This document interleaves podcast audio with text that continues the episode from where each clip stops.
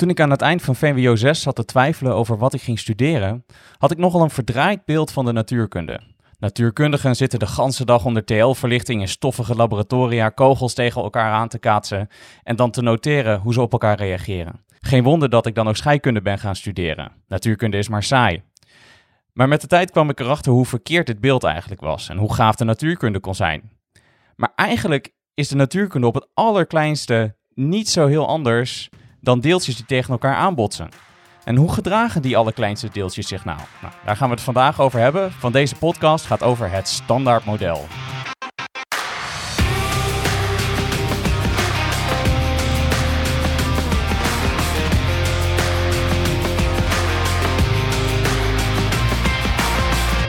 Welkom bij de podcast Komt een Leek bij de Dokter. De podcast waarin ik, dokter Sander Blok, moeilijke wetenschappelijke onderwerpen uitleg aan een leek.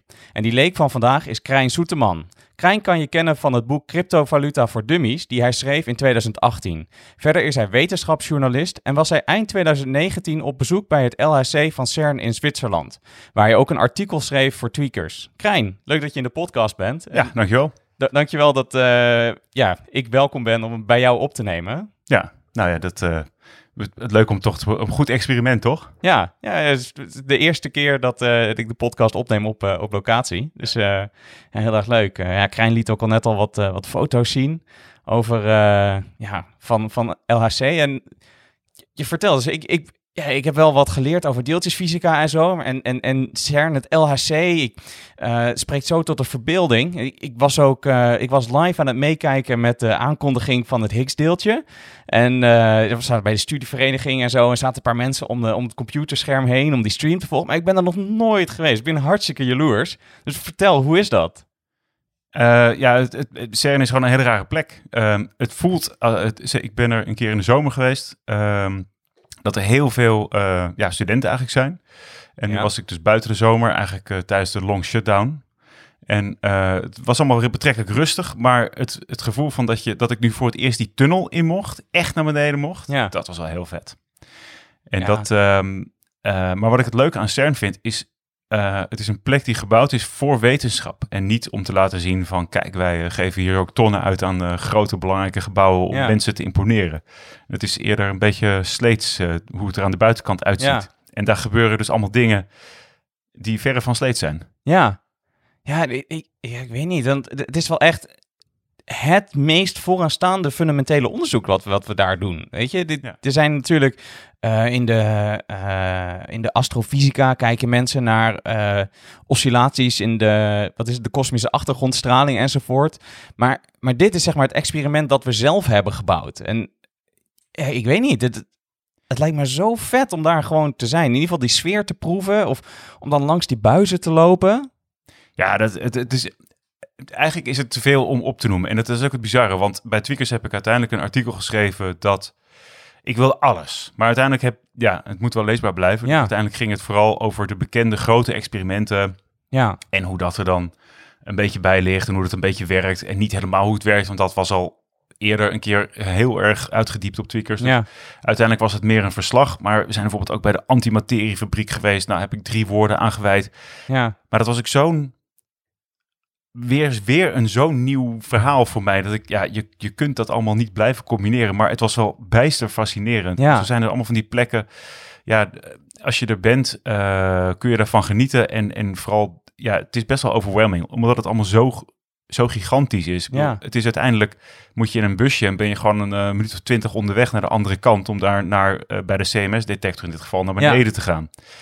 En dan, um, en aan de ene kant voelt het alsof je overal zo naar binnen loopt. Dat is natuurlijk niet zo. Nee. Maar het is niet zo dat er, dat er military, tenminste voor mijn gevoel, geen enorme beveiliging is. Maar het is ook bedoeld als open project van gemeenschapsgeld, ja. wat betaald wordt door EU-lidstaten. Ja. Sorry, niet per se EU-lidstaten, maar gewoon verschillende staten, voornamelijk uh, EU. Ja. En dat, uh, ooit bedoeld als, als project om, om het, uh, dit, kon, dit oude continent weer een beetje bij elkaar te trekken na de Tweede Wereldoorlog ja, ja, onder wetenschap. Nou, dat is wel gelukt. Kijk, die, die ring ligt er natuurlijk al vrij lang. Um, wat ze er in 2008 ingebouwd hebben, de Large Hadron Collider, en die is in 2012 de Higgs boson ja. daar wel eerder ontdekt, maar goed. Ja, nou ja, toen, toen, eh, werd het de aankondiging. Maar even, de- daarvoor zat eh, wat het lab erin, de Large eh, Electron Positron Collider, toch? Of was dat nou een onderdeel van... eh van er zijn meerdere ringen en elke keer wordt er een grotere ring omheen gebouwd om zeg maar, zeg maar dan gebruik je de voorgaande ring als accelerator en dan daarmee gaat er dan de grote ring in. Ja, ik heb even niet helemaal precies de, eh, de, de, de, de, zeg maar de geschiedenis van die, van die verschillende ringen op een rijtje. Maar je hebt, ehm, nou, je, het schiet letterlijk steeds een andere ring in. En Ja, eh, is, is een lineaire versneller, dan gaat het vanuit de lineaire weer in een circulaire en dan gaat het weer door naar de volgende. ja. En het zijn er best wel een, een hoop tegenwoordig. Ja, ik zit daar niet zo diep in. Dat Ja, echt volgens, mij, volgens mij zijn er twee of drie eh, zeg maar voorversnellers voordat je zeg maar de grote ring in gaat. Ja. ja. En je hebt ook weer een afslag, zeg maar, de, waarbij het dan naar de eh, antimateriefabriek gaat, waar het juist weer afgeremd moet worden in plaats van versneld. Dat is ook wel weer. Het is de antimaterie. Ik moet eerlijk zeggen, ik heb er nog nooit van gehoord, de antimateriefabriek. Maar dan gebruiken ze al die energie om. we- weet je waar ze het dan op schieten of zo? Want ik ga ervan uit dat is dan één van de twee bundels die daar wordt afgebogen. Ja, daar, daar gaan. eh, oh, ik, dat heb ik. ook.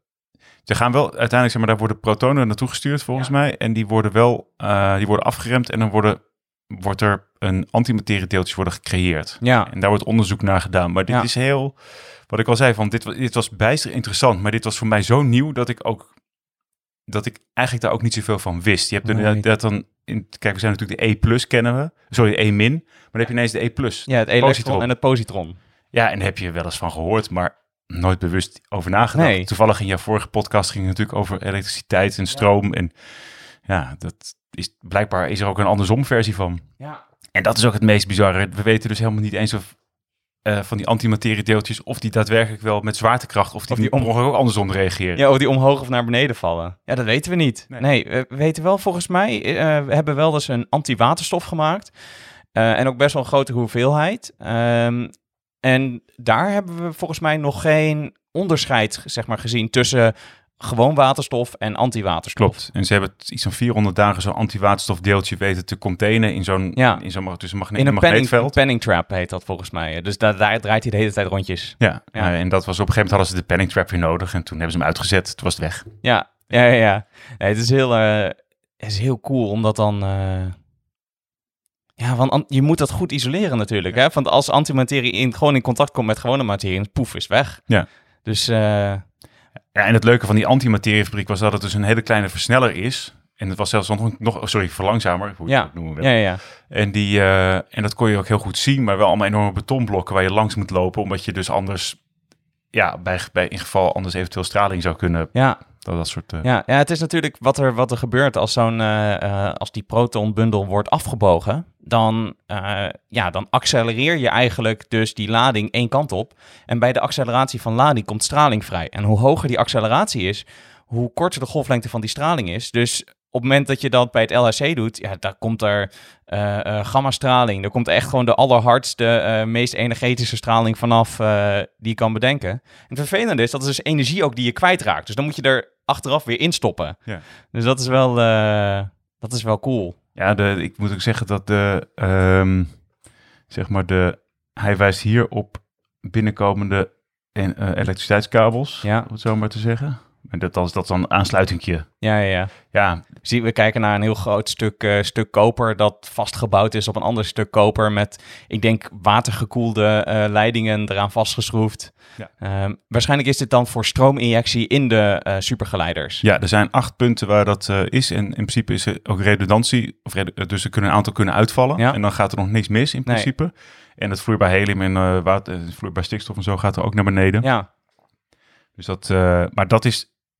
En het, het gekke is eigenlijk, die tunnel voelt een beetje als gewoon een tunnelbuis. ja, Maar als je dan ziet wat erin zit, en dat heb ik gelukkig al een keer eerder gezien toen in 2015. ja.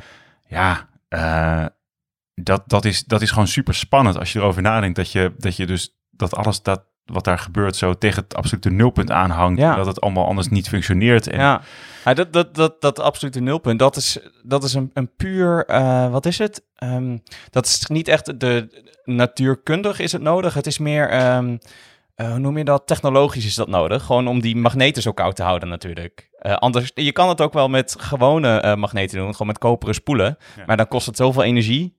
Dus Ja, en, en dat schijnt eigenlijk ook weer technisch gezien bijna niet, haal, of niet haalbaar te zijn op Nee. schaal. Nee, nee, nee, nee. Dat, dat, moet- dat moet je ook niet willen. Dat kost zoveel energie om dat, eh, om dat te doen. Ja. Ja. ik heb zelf een, een cryostaat gehad met ook een magneet erin. En eh, ja, dan kan je ook eh, energie erin stoppen, of stroom er dan instoppen en er weer uithalen. En dan kan je dat dus weer aftappen. En ja, elke keer als je dat gaat doen, ja, dan moet er een stukje supergeleidende spoel moet weer gewoon eh, isolaat, of een isolator ge- eh, gemaakt worden. En dan moet je dus gewoon via grote koperen leidingen, ehm, maar niet te grote koperen leidingen, dat naar beneden pompen. Van als je dat allemaal doet via koperen leidingen, dan breng je die supergeleider thermisch in contact met de buitenwereld. Want Ja. koper geleidt heel goed eh, energie. Dus Oh, dus, ja, je moet dat ja. natuurlijk op een hele slimme manier moet je dat doen. Dus in die supergeleider zit een heel klein eh, verwarmspoeltje, waarmee je een heel klein stukje van die supergeleidende ring of die supergeleidende draad eh, niet supergeleidend kan maken. Dus dat verwarm je dan en dan wordt het niet supergeleidend meer. En op dat moment verbreek je je kring en dan kan je de stroom in injecteren. En ik denk dat dat ook via koperen draden naar binnen gaat. En het laatste stukje zal ook met een supergeleider gaan. En dat wordt dan speciaal daarvoor supergeleidend gemaakt. En dan kan je dus die stroom injecteren. Van dan heb je in één keer contact tussen, die twee, eh, tussen je twee polen. En op het moment dat je zegt van oké, nu wil ik deze stroom laten zitten. Dan maak je dat stukje ehm eh, supergeleidende spoel. Dat maak je weer supergeleidend. Door dat verwarmingselementje uit te zetten. En dan verwarm je dus die contactjes richting eh, de spoel, denk ik. En, of richting, richting de, de koperen aansluitleidingen. En dan heb je dus zeg maar die, ja, die, die, die stroom ingebracht. En dat blijft er oneindig lang lopen. Ja. Want nou, het is supergeleidend, dus geen weerstand. De- de- ik denk dat je daar gelijk in hebt, want het is inderdaad dat, eh, dat was ook een van de belangrijkste upgrades die nu gedaan is, eh, al in aanloop naar de High Luminosity eh, Large Hadron Collider, zeg maar. Of de HL LHC. Oké, En dat, dat, daar, daar worden upgrades nu voor gedaan en dan komt er nog een run en dan wordt hij weer uitgezet en dan komt er een enorme ombouw. oké. Right. Ja. High, high luminosity, volgens mij is dat gewoon om nog meer deeltjes Ja, eh, in nog- zo'n packet eh, te stoppen. ja, en eigenlijk zeg maar ook om ze nog wat dichter bij elkaar te krijgen, zodat je meer botsingen krijgt. ja, ja, ja. En Ja, wat, wat belangrijk is in, eh, in, in dit soort deeltjesversnellers, even voor de luisteraar, is dat ehm, je wil natuurlijk in zo'n deeltjesversneller wil je op zoek naar, ja, meerdere, naar, naar nieuwe deeltjes. En daar heb je gewoon energie voor nodig. Dus je moet heel veel energie concentreren in een heel klein stukje. En dat doe je door heel erg hard deeltjes op elkaar te botsen. Maar de deeltjes die wij in zo'n buis hebben, dat zijn meestal protonen, die zijn super klein. Ja. Dus ook al heb je eh, miljoenen van die deeltjes, ja, de kans dat ze elkaar botsen, ook al eh, focus je ze echt in, op hele kleine stukjes, die kans is heel erg laag. Ehm, dus wat er eh, meestal gebeurt, is die, die protonen, die, die, ja, die stoppen we dan in, in bunches, zeg maar. Dus je hebt niet een hele ring van allemaal protonen. Nee, je hebt een, een klein bundeltje van, ik denk, een paar centimeter tot eh, decimeter lang. Ehm, met zoiets ongeveer. ja, oké, dat- ja, is 20 centimeter ongeveer eh, eh, lang. Daar stop je dan eh, miljoenen, miljarden protonen in. 100 miljard zijn geloof ik. 100 miljard. Dat, dat klinkt als heel veel, maar dat is heel erg weinig. Dat is Ja. echt heel erg weinig. Ja. En dat, dat zorgt je ook dat dat een diameter heeft van, nou ja, zo, zo min mogelijk. Ehm, en daarmee vergroot je de kans dat die protonen elkaar raken als je een, een bundel voorwaarts met een bundel achterwaarts eh, combineert. Eh, van de meeste protonen die gaan gewoon langs elkaar. En er is maar een klein gedeelte dat daadwerkelijk met elkaar botst. he- heel veel schampen een beetje. En eigenlijk zeg maar die echte, die echte full frontal botsingen, zeg maar, die komen echt heel weinig voor. Ja, dat zijn, dat zijn een paar per bunch, per botsing, Ja. volgens mij. En eh, luminosity, dan heb je het over... dat hangt af van de, eh, de energie van de, van de botsingen, ook hoeveelheid botsingen die je hebt. Ehm, dus ja, high luminosity, ik denk dat je dan meer eh, protonen per, bu- per bunch gaat, eh, gaat doen. Maar dat is natuurlijk lastig, want protonen die hebben een lading, dus die stoten elkaar af. Dus om die in een bunch te houden, dan moet je ze heel erg goed naar elkaar weer toedrukken. Op een of Toch een hogere energie nodig, meer Tesla, dat, dat soort grappen. Oké, nou, ik weet niet of ze naar een hogere energie gaan. Oh, sorry, nee, de, eh, er is geen hoge energie voor de protonen zelf, volgens mij, maar de, die, eh, het, het, ja, het samendrukken, ja, eh, dat wordt... zullen ze ook wel met magneetvelden kunnen doen. ja. ja, en dat wordt ook, dat is ook, dat is volgens mij het, het, het lastigste van de hele upgrade, is dat al die magneten vervangen worden. Of, Alle. Nou, of in ieder geval de, de, de, de lensmagneten waarschijnlijk. en dan niet de afbuigmagneten. dat denk ik niet. En dan de afbuigmagneten, die zullen er gewoon wel in, in blijven zitten. Ja, ja het Ja. spreekt echt tot de verbeelding, joh. En, en, dan- en dan toch zeg maar Zwitserse stopcontacten. Ja, ja, ja, ja, ja, ik krijg inderdaad net een, een stukje zien van, eh, van, ja, ik denk dat zal ook wel van een stroomaansluitpunt zijn. eh, Ja, ja. En, en daar zit, zit gewoon een stekkerblok zit erop waar je gewoon je laptop op kan aansluiten als je wil. Ook gewoon met een aardedraad zit erin. Kan je wel netjes eh, doen. Ja, bijzonder. Maar dan, ja. En, en dat vind ik wel grappig dat je dan toch, toch in Zwitserland zit. Ja, qua stekker.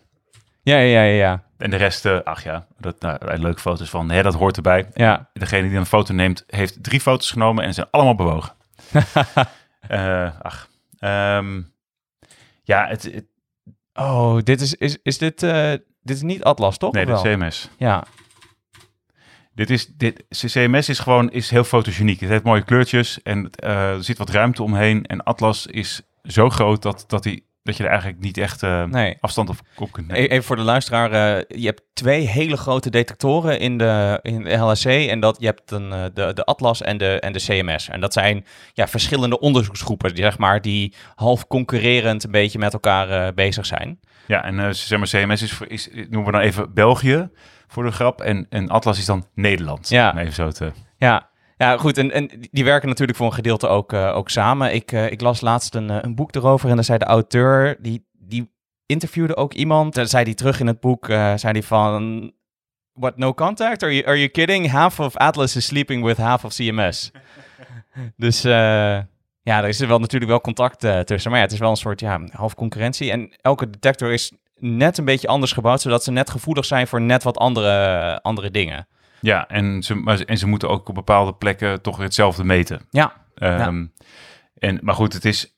Ja, eh, het, wat natuurlijk de grap is, dat, dat ze, ze, hebben een, ze hebben een apparaat gebouwd... waarvan ze bij elk onderdeeltje exact weten hoe het in elkaar zit. ja. Maar ze zijn dus op zoek naar dingen waarvan we geen idee hebben. Of misschien wel een idee hebben, Ja. maar dat... Dat Ja, we nog laat ik nooit hebben gezien. Ja, dat bedoel. Ja.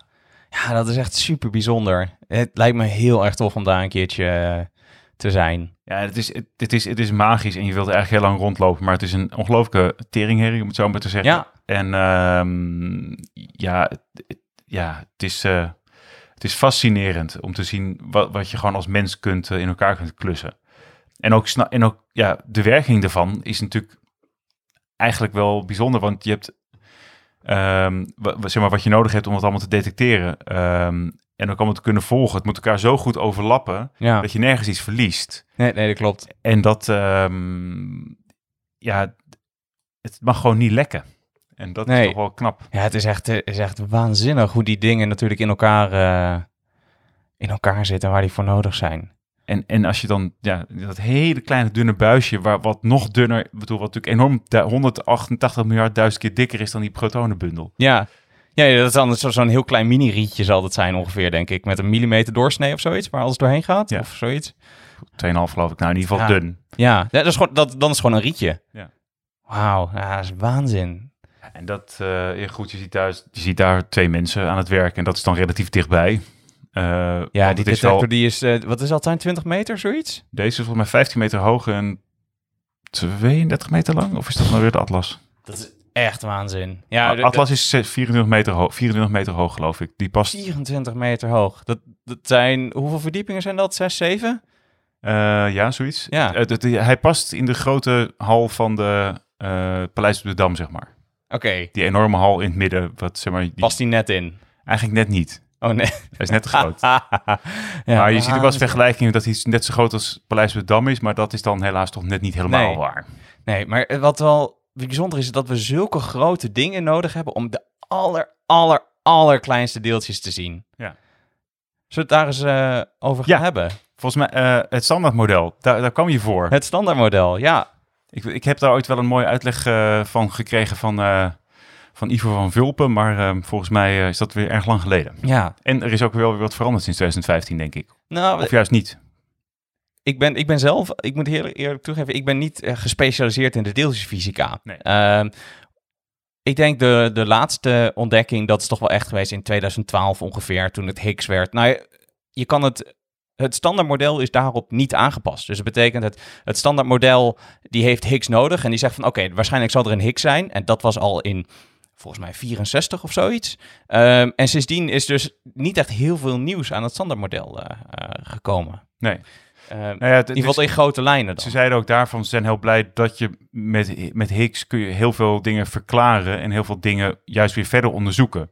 Dus eh, ze zeggen dat heel, heel vaak mensen buiten de, eh, buiten de natuurkunde, die zeggen van, ja, maar hebben jullie al iets nieuws ontdekt? En ze zeggen, nee, we hebben juist heel veel dingen kunnen bevestigen. Ja, ja dat dat dingen klopt. kloppen. Ja. En dat is heel fijn voor ze. Ja, nou dat is het ook. Eh, ja, aan de ene kant is het, is het fijn. Aan de andere kant, het zou, het zou heel tof zijn als we het Higgs niet hadden gevonden. Ja. Van dat betekent van dat de natuur zegt van, hé, hey, jullie mensen, jullie zijn wel goed bezig, maar hier hebben jullie toch een denkfout gemaakt. Of hier zit het toch wat anders. Ja, Ja. Goed, het, het standaardmodel. Ehm, het, het standaardmodel is het standaardmodel van de natuurkunde of het standaardmodel van de, van de deeltjesfysica. Ehm, dus als je het over ja, het standaardmodel hebt, dan heb je het over deeltjesfysica en ook eh, vice versa. Ehm, en bij deeltjesfysica dacht ik dus altijd aan van, hey, dat zijn dan deeltjes. Maar in de vorige podcast had ik het ook over kwantumfysica en ook over golfjes. En dan is de vraag natuurlijk ook van deeltjes, zijn dat dan nou golfjes? Nou, bij deeltjesfysica, ja, het, het zijn nog steeds ja, deeltjes met kwantumeigenschappen. Maar alsnog noemen we het deeltjesfysica. Ik weet niet waarom dat eh, anders is. Ook in, de, in het Engels is het gewoon particle physics. En dan heb je het gewoon over, over deeltjesfysica. Ook al eh, ja, ga ik daar later nog op in. Zijn er ook niet echt eh, deeltjes? Het zijn velden, excitaties in velden. En, en ja, zijn er dan nog deeltjes te noemen? Maar ja, goed hè, wij als mensheid kunnen zelf besluiten hoe wij dingen noemen. Ehm, dus ja, blijkbaar heet het eh heeltjes heel erg, eh, of noemen we nog steeds de, ja, deeltjesfysica. Ehm, en eh, die kwantum kwantum-eigenschappen, eh, op het makkelijkste zeggen, nemen we die mee met het begrip fase. En dat willen eigenlijk, eh, ja, zou zeggen fase, dat, dat is een- eigenschap en die gaat of van 0 naar 360 graden of van eh 0 naar 2 pi radianen. Ehm, en je kan het zo zien, stel je hebt een, gitaarsnaar en die sla je aan. En eh, stel nou, die trilling begint eerst ehm, die begint bij een uitwijking naar boven. Dan kan je zeggen, nou, dan noem ik dan een, een uitwijking van eh 0 radialen of 0 graden. En dan gaat die, eh, ja, die begint dan met trillen en die gaat dan door zijn, eh, door zijn nulpunt heen. Nou, dan zeggen we, nou, dat is of een half pi eh radialen of het is 90 graden. Nou, dan gaat hij op een gegeven moment naar een uitwijking naar beneden, dus 180 graden of pi radialen. En uiteindelijk gaat hij weer door 0 heen terug naar boven en dan zit je weer bij 360 eh, graden of bij 2 pi, wat ook gelijk weer je nulpunt is. Dus dat betekent dat er een soort rotatie is, om het zo maar te zeggen. Die gaat dan ja, van, van 0 graden naar, naar 90, eh, 180, eh, 270 en weer terug naar, eh, naar 0. En wat je nou blijkbaar kan doen is, ehm, als je een, een deeltje hebt en een deeltje volg je, dan kan je zeggen, oké, het is een golf. En een golf heeft, net als die gitaarsnaar, heeft dus een fase. eh, van het is een trilling. En door die, eh, die, die, die, die trilling, die fase mee te nemen, kan je ook nog een deeltje daarmee kwantumfysische eigenschappen geven. Nou, zo kan je dat, eh, zo kan je dat doen.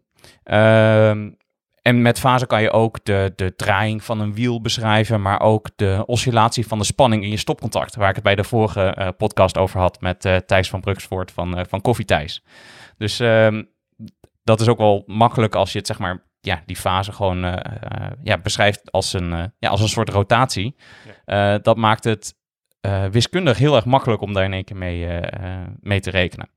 Ehm, en de deeltjesfysica, dat gaat dan over de eigenschappen en de interactie van de aller, allerkleinste deeltjes. eh, fundamentele deeltjes. Dan moet je denken aan eh, elektronen, protonen, neutronen, fotonen, quarks, muonen, neutrino's en, en noem ze zo maar op. Gewoon echt, eh, echt alles. En dat zijn allemaal deeltjes met stuk voor stuk andere eigenschappen. ehm, en hoe ze zich gedragen, maar ook hoe ze elkaar beïnvloeden. Nou, Daar hebben we het over met deeltjesfysica. En uiteindelijk wordt dat beschreven ook in het standaardmodel.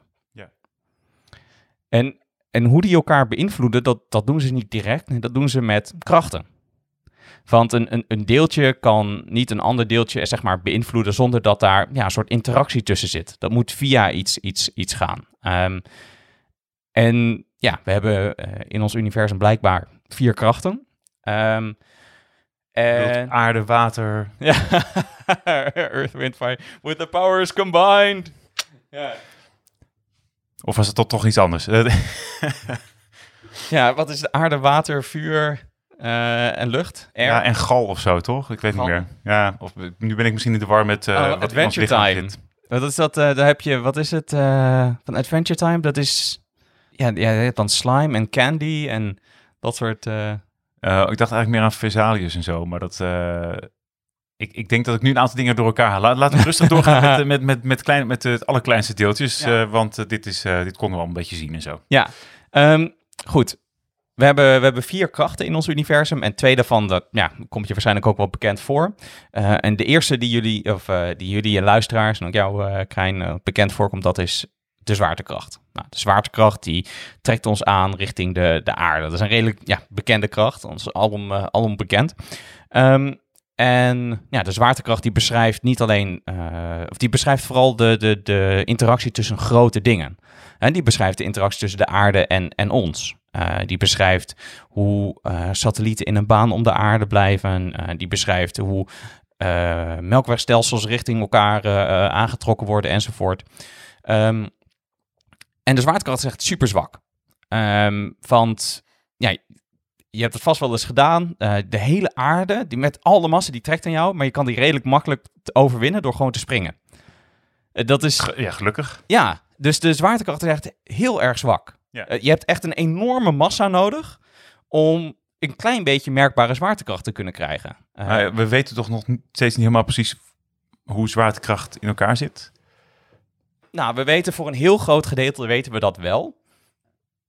Maar we weten niet hoe zwaartekracht op de kleine schaal werkt. Ah, kijk. Dat is het. Eh, want zwa- zwaartekracht is eigenlijk niet een, is niet een kracht, het is meer een schijnkracht, zoiets. Ehm want zwaartekracht is ja, een buiging in de ruimtetijd. En dat maakt het ook direct moeilijk om het Hoe groter de massa van het, van het object, hoe groter de zwaartekracht, toch? Ja, nou ja, hoe groter de buiging in de ruimtetijd is en hoe, hoe groter, eh, wat is het, de schijnkracht. Hoe groter, zeg maar, het lijkt dat er een kracht is. Hoe meer het lijkt dat het een, een kracht is.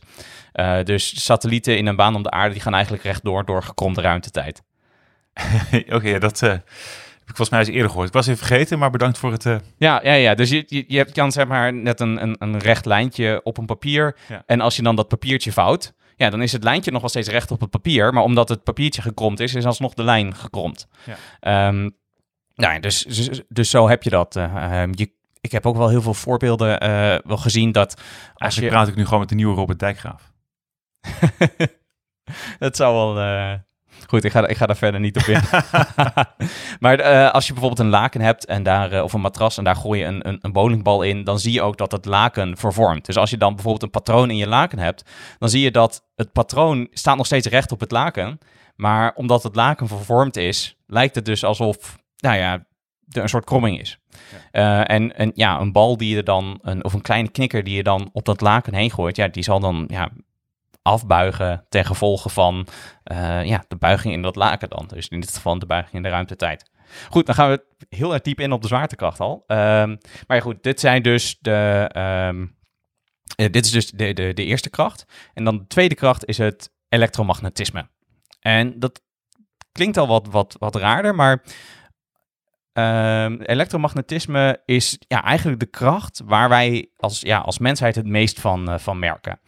Uh, de elektromagnetische kracht die merk je als je een lamp aanzet in huis, eh, als je met pantoffels over het tapijt loopt en dan een deurklink aanraakt, eh, maar ook als je hem niet merkt. Dan, dan is hij er ook.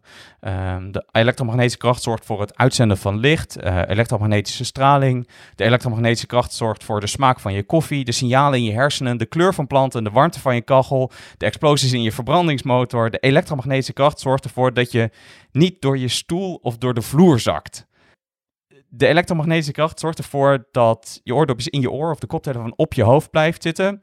Zorgt ervoor dat uh, mijn stembanden trillen. Die trillingen worden doorgegeven door de lucht, worden geabsorbeerd door deze microfoon.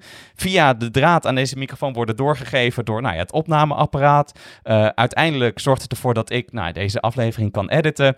Uh, dat die wordt uitgezonden eh, via de smart blockchain in de cloud. eh, op jullie device terechtkomen. ehm, en uiteindelijk weer wordt omgezet naar een uh, auditorische trilling die jullie weer in, de, uh, in jullie uh, trommelvliezen opvangen en die je de hersenen dan weer interpreteren als, als geluid. Dat is allemaal elektromagnetische kracht. Dus de elektromagnetische kracht zorgt echt voor, voor alles. Dat heb ik me echt nooit zo beseft eigenlijk. Nee. Dus alles wat, wat niet dat kan je eigenlijk zeggen, dit is in 99,99 heel veel getallen achter de komma, procent van de gevallen waar jij iets van merkt. Als het geen zwaartekracht is, is het elektromagnetische kracht. Als je kijkt naar, oh, waarom, waarom heeft dit deze kleur? Elektromagnetische kracht. Waarom voelt dit koud aan? Elektromagnetische kracht. Waarom heeft een, een chemische stof deze, deze eigenschap? Eh, elektromagnetische kracht. Het is allemaal elektromagnetisch. Oké, ik, ben, ik, ik wist het echt niet eigenlijk. Nee. Maar ik zit me nou heel hard af te vragen of dat ooit bij natuurkunde wel verteld is. Maar dat is dan of te lang geleden of Nee. het is eh, toch eh, helaas de ene oor in het andere oor uitgegaan. Nee, nee, maar het is. eh, ik, ik heb het idee dat. Het was voor mij, zeg maar, zelf ook meer een realisatie. Dat als je leert over het standaardmodel, de vier krachten, dan denk je van: oh, wacht. We hebben nog, nog twee krachten. Je hebt dus, dus hè, dit is een elektromagnetische kracht en zwaartekracht hebben we nu gehad. En dan heb je nog twee krachten. Dus dat, de zwakke kernkracht en de sterke kernkracht. Als het niet de zwakke kernkracht is, of de sterke kernkracht, of de zwaartekracht, dan is het dus de elektromagnetische kracht. Ja. En, en, en dan als je dan kijkt naar hoe deeltjes interactie met elkaar hebben, als het geen zwaartekracht is, hè, want zwakke kernkracht en de sterke kernkracht, die merken wij eigenlijk niet direct in het dagelijks leven, dan moet het wel de elektromagnetische kracht zijn. Ja, want die zwakke en sterke kernkracht die hebben alleen maar invloed op wat, op je, wat in de atomen gebeurt of zoiets. Ja, in, in, de, in de atoomkernen ehm, nog ietsje meer. Ehm, als we nog even eh, dan ingaan op de, op de, op de sterke Ja, ja, nee. kernkracht, dan ehm, de sterke kernkracht, dat, dat zorgt ook voor. ehm, eh, de sterke kernkracht zorgt dat de, eh, de protonen en de neutronen in je atoomkernen bij elkaar worden gehouden. Maar ook dat de fundamentele deeltjes in de protonen en de neutronen, dat zijn de up-quarks en de down-quarks, bij elkaar worden gehouden. Dus die, ja, die worden heel erg dicht bij elkaar gehouden. En daarom is ook zo'n. Die, die worden zo dicht op elkaar gehouden dat een atoomkern super klein is. Eh, er zit heel veel, ja, heel veel energie zit daarin. Vandaar dat je met eh, eh, kernenergie, ja, kan je die energie vrij, vrijmaken. Daar komt heel veel energie bij, bij vrij. Ehm, dat, dat is echt ook echt een sterke kernkracht. En dan heb je nog de zwakke kernkracht. En die zorgt voor bepaalde vormen van radioactiviteit. Ehm, en daarmee vind ik het ook al direct wat raar klinken. Van, nou, je hebt de zwaartekracht. Nou, die trekt dingen eh, aan tussen verschillende massa's. Dan heb je de elektromagnetische kracht. Die zorgt voor aantrekking tussen ja, verschillende ladingen en afstoting. Dat is echt een kracht. En dan heb je de sterke kernkracht. Die houdt dan eh, eh, dingen ook bij elkaar, atoomkernen. En dan heb je dan de zwakke kernkracht. Oh, die zorgt voor radioactiviteit. en, en Ja, absurd hè? dat, dat, is, dat is wel, wel, als je dat voor het eerst hoort, dan denk je van, hier klopt iets niet. Dit is, je hebt gewoon eh, drie krachtkrachten Ja. en eentje dat, die doet alsof. Of die, die doet niet eens alsof, die doet niet eens zijn best om, een- om een kracht te zijn. Ehm, Nee, ga, ga, ga verder. Ik, eh, ik- ga, ga verder. nou ja, maar dat is, daarmee, daarmee springt hij er toch voor mij wel eh, eerst tussenuit. Van hoe kan dit dan precies? Ja. Als je dit eerst hoort, dan me- of als je dat in een populair wetenschappelijk artikel leest, dan denk je, "Ach, bepaalde vormen van radioactiviteit, dan is het dus helemaal geen kracht. Ja. Dat is het eerste wat ik, eh, wat ik nou, dat vind, ik- vond ik best wel raar.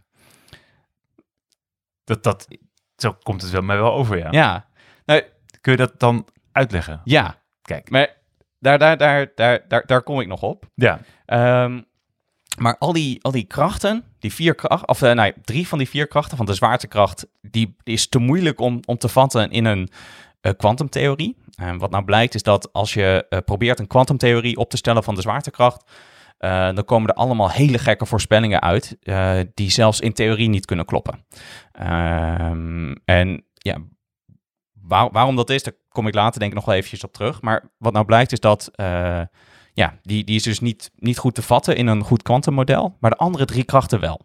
En die, die drie krachten, de zwakke kernkracht, de sterke kernkracht en de elektromagnetische kracht, die bundelen we samen tot het standaardmodel. En dit is het model die alle interacties tussen alle deeltjes op de allerkleinste schaal eh, ja, beschrijft.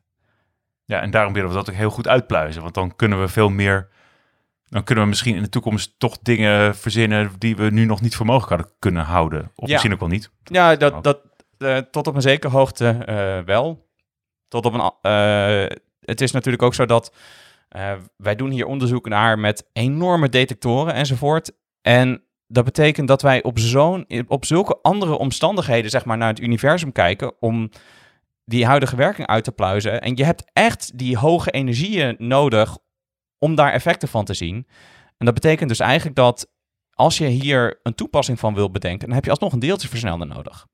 En uh, ja, ik, ik hoop dat ik het hiermee verkeerd heb. Maar ik denk dat dit toch wel echt iets op een ander niveau is dan ja, uh, iets, of hoe uh, in 1800 uh, fundamenteel onderzoek werd gedaan naar elektromagnetisme.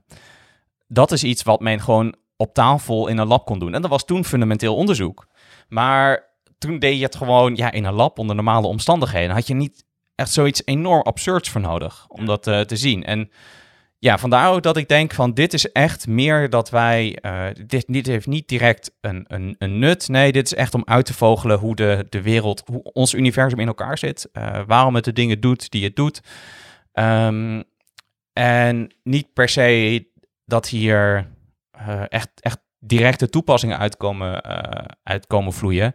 en ik denk zelfs in de toekomst niet. Dat het, dat het echt iets fundamenteels is wat wij, ja, wat je niet kan doen op broekzakformaat bijvoorbeeld.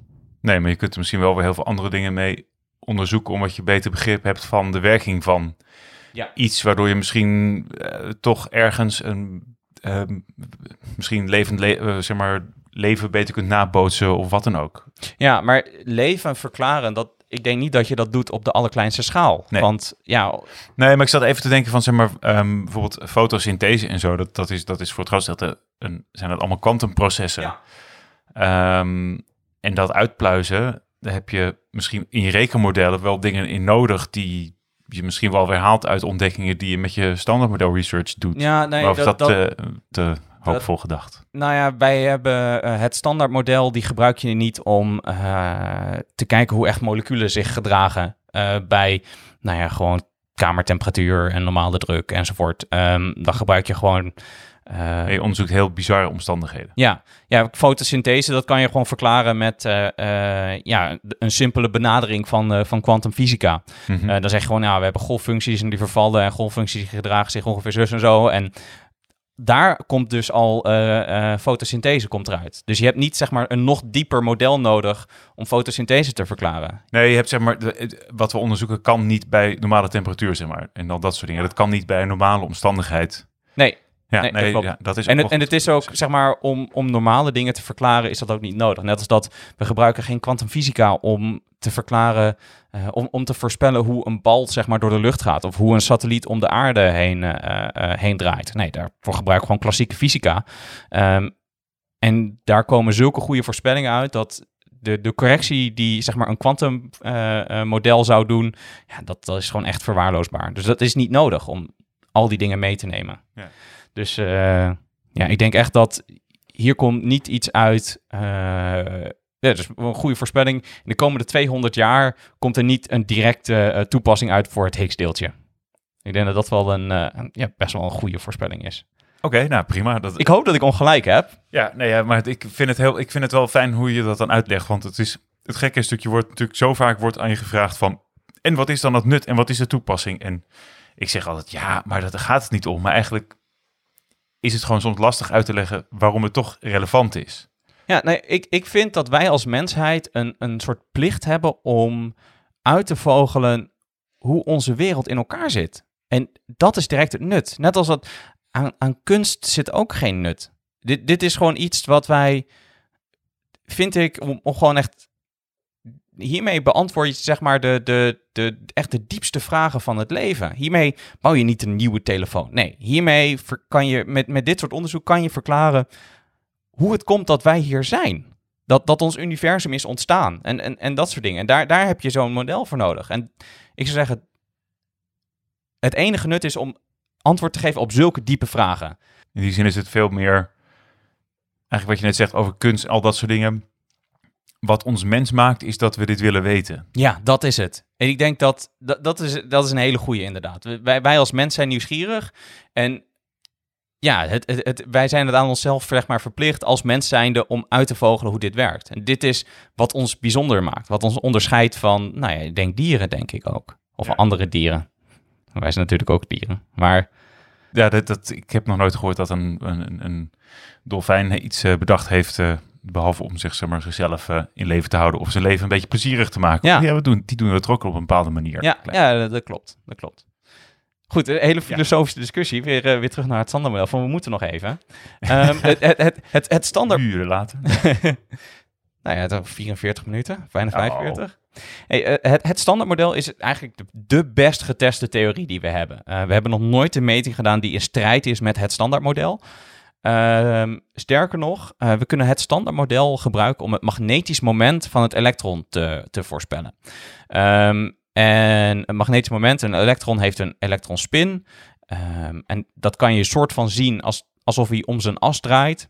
Ehm, en als je dan, ehm, uit, als je dan uitrekent eh, eh, hoe erg die om zijn as draait en, en, en wat voor magneetje hij dan zijn, zou zijn. Want als je, een, eh, als je een lading hebt en die draait om zijn as, dan is dat een soort stroompje die in een kringetje loopt. En dan is het dus een magneetje. Ehm, en je kan dus met eh, het standaardmodel uitrekenen hoe magnetisch het elektron dan zou zijn. Ehm, en als je dat voorspelt, en dan doe je de meting, dan komt de voorspelling overeen met de meting tot 10 decimalen achter de komma.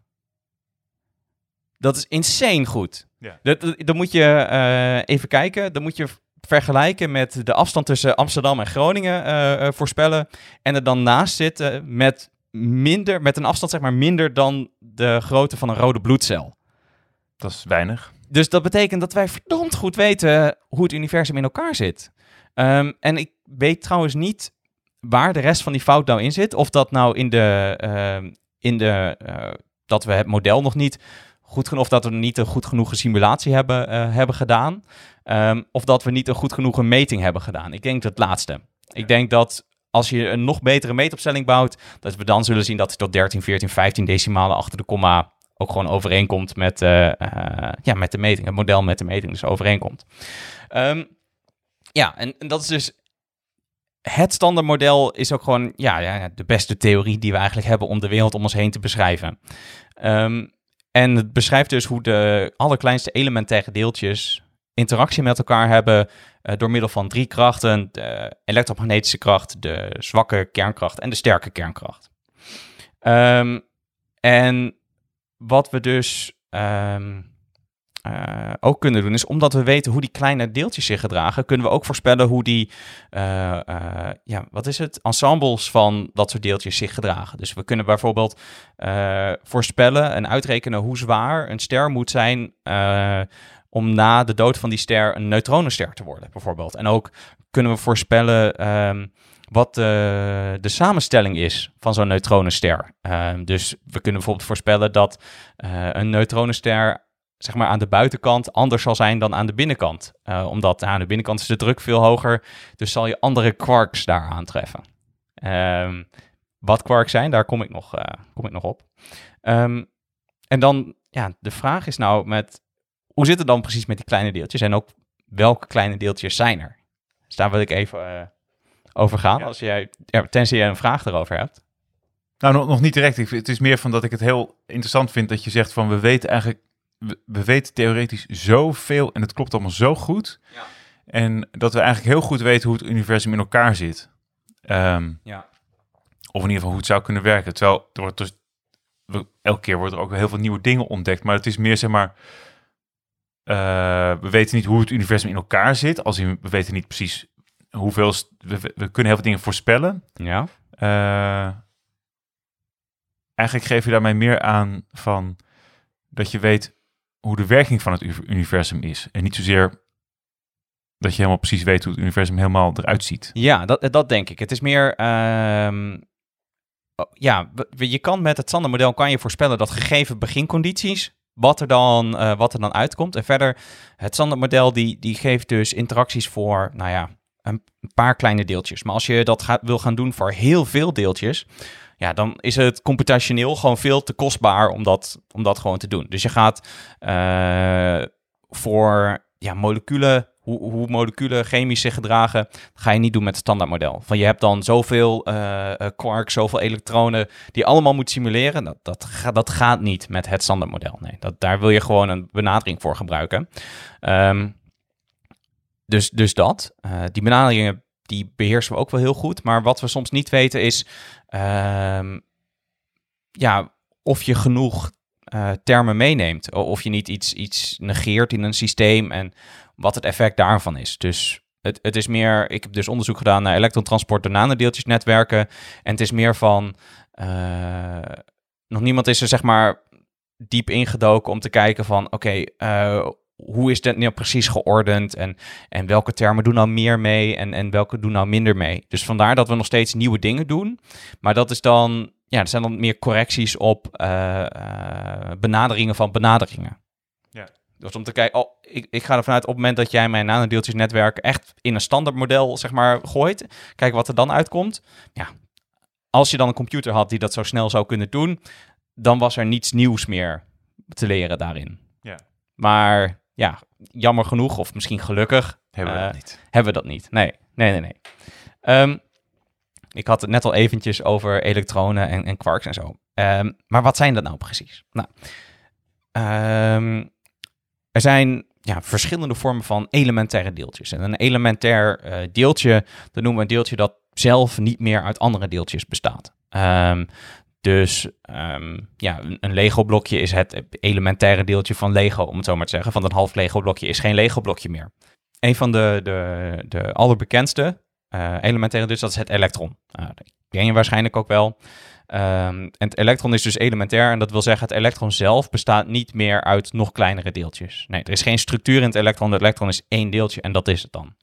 Ehm, en uh, een, een elektron dat bestaat uit, uh, of dat is onderdeel van de categorie leptonen. Dus een elektron is een lepton. En er zijn nog meer leptonen. Uh, daar kom ik straks nog op. en vandaar, daarnaast heb je ook nog ja, de misschien iets minder bekende deeltjes. En dat zijn de protonen en de neutronen.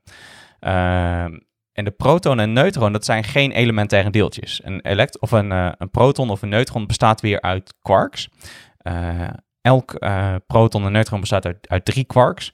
En ik heb het nog eventjes opgeschreven.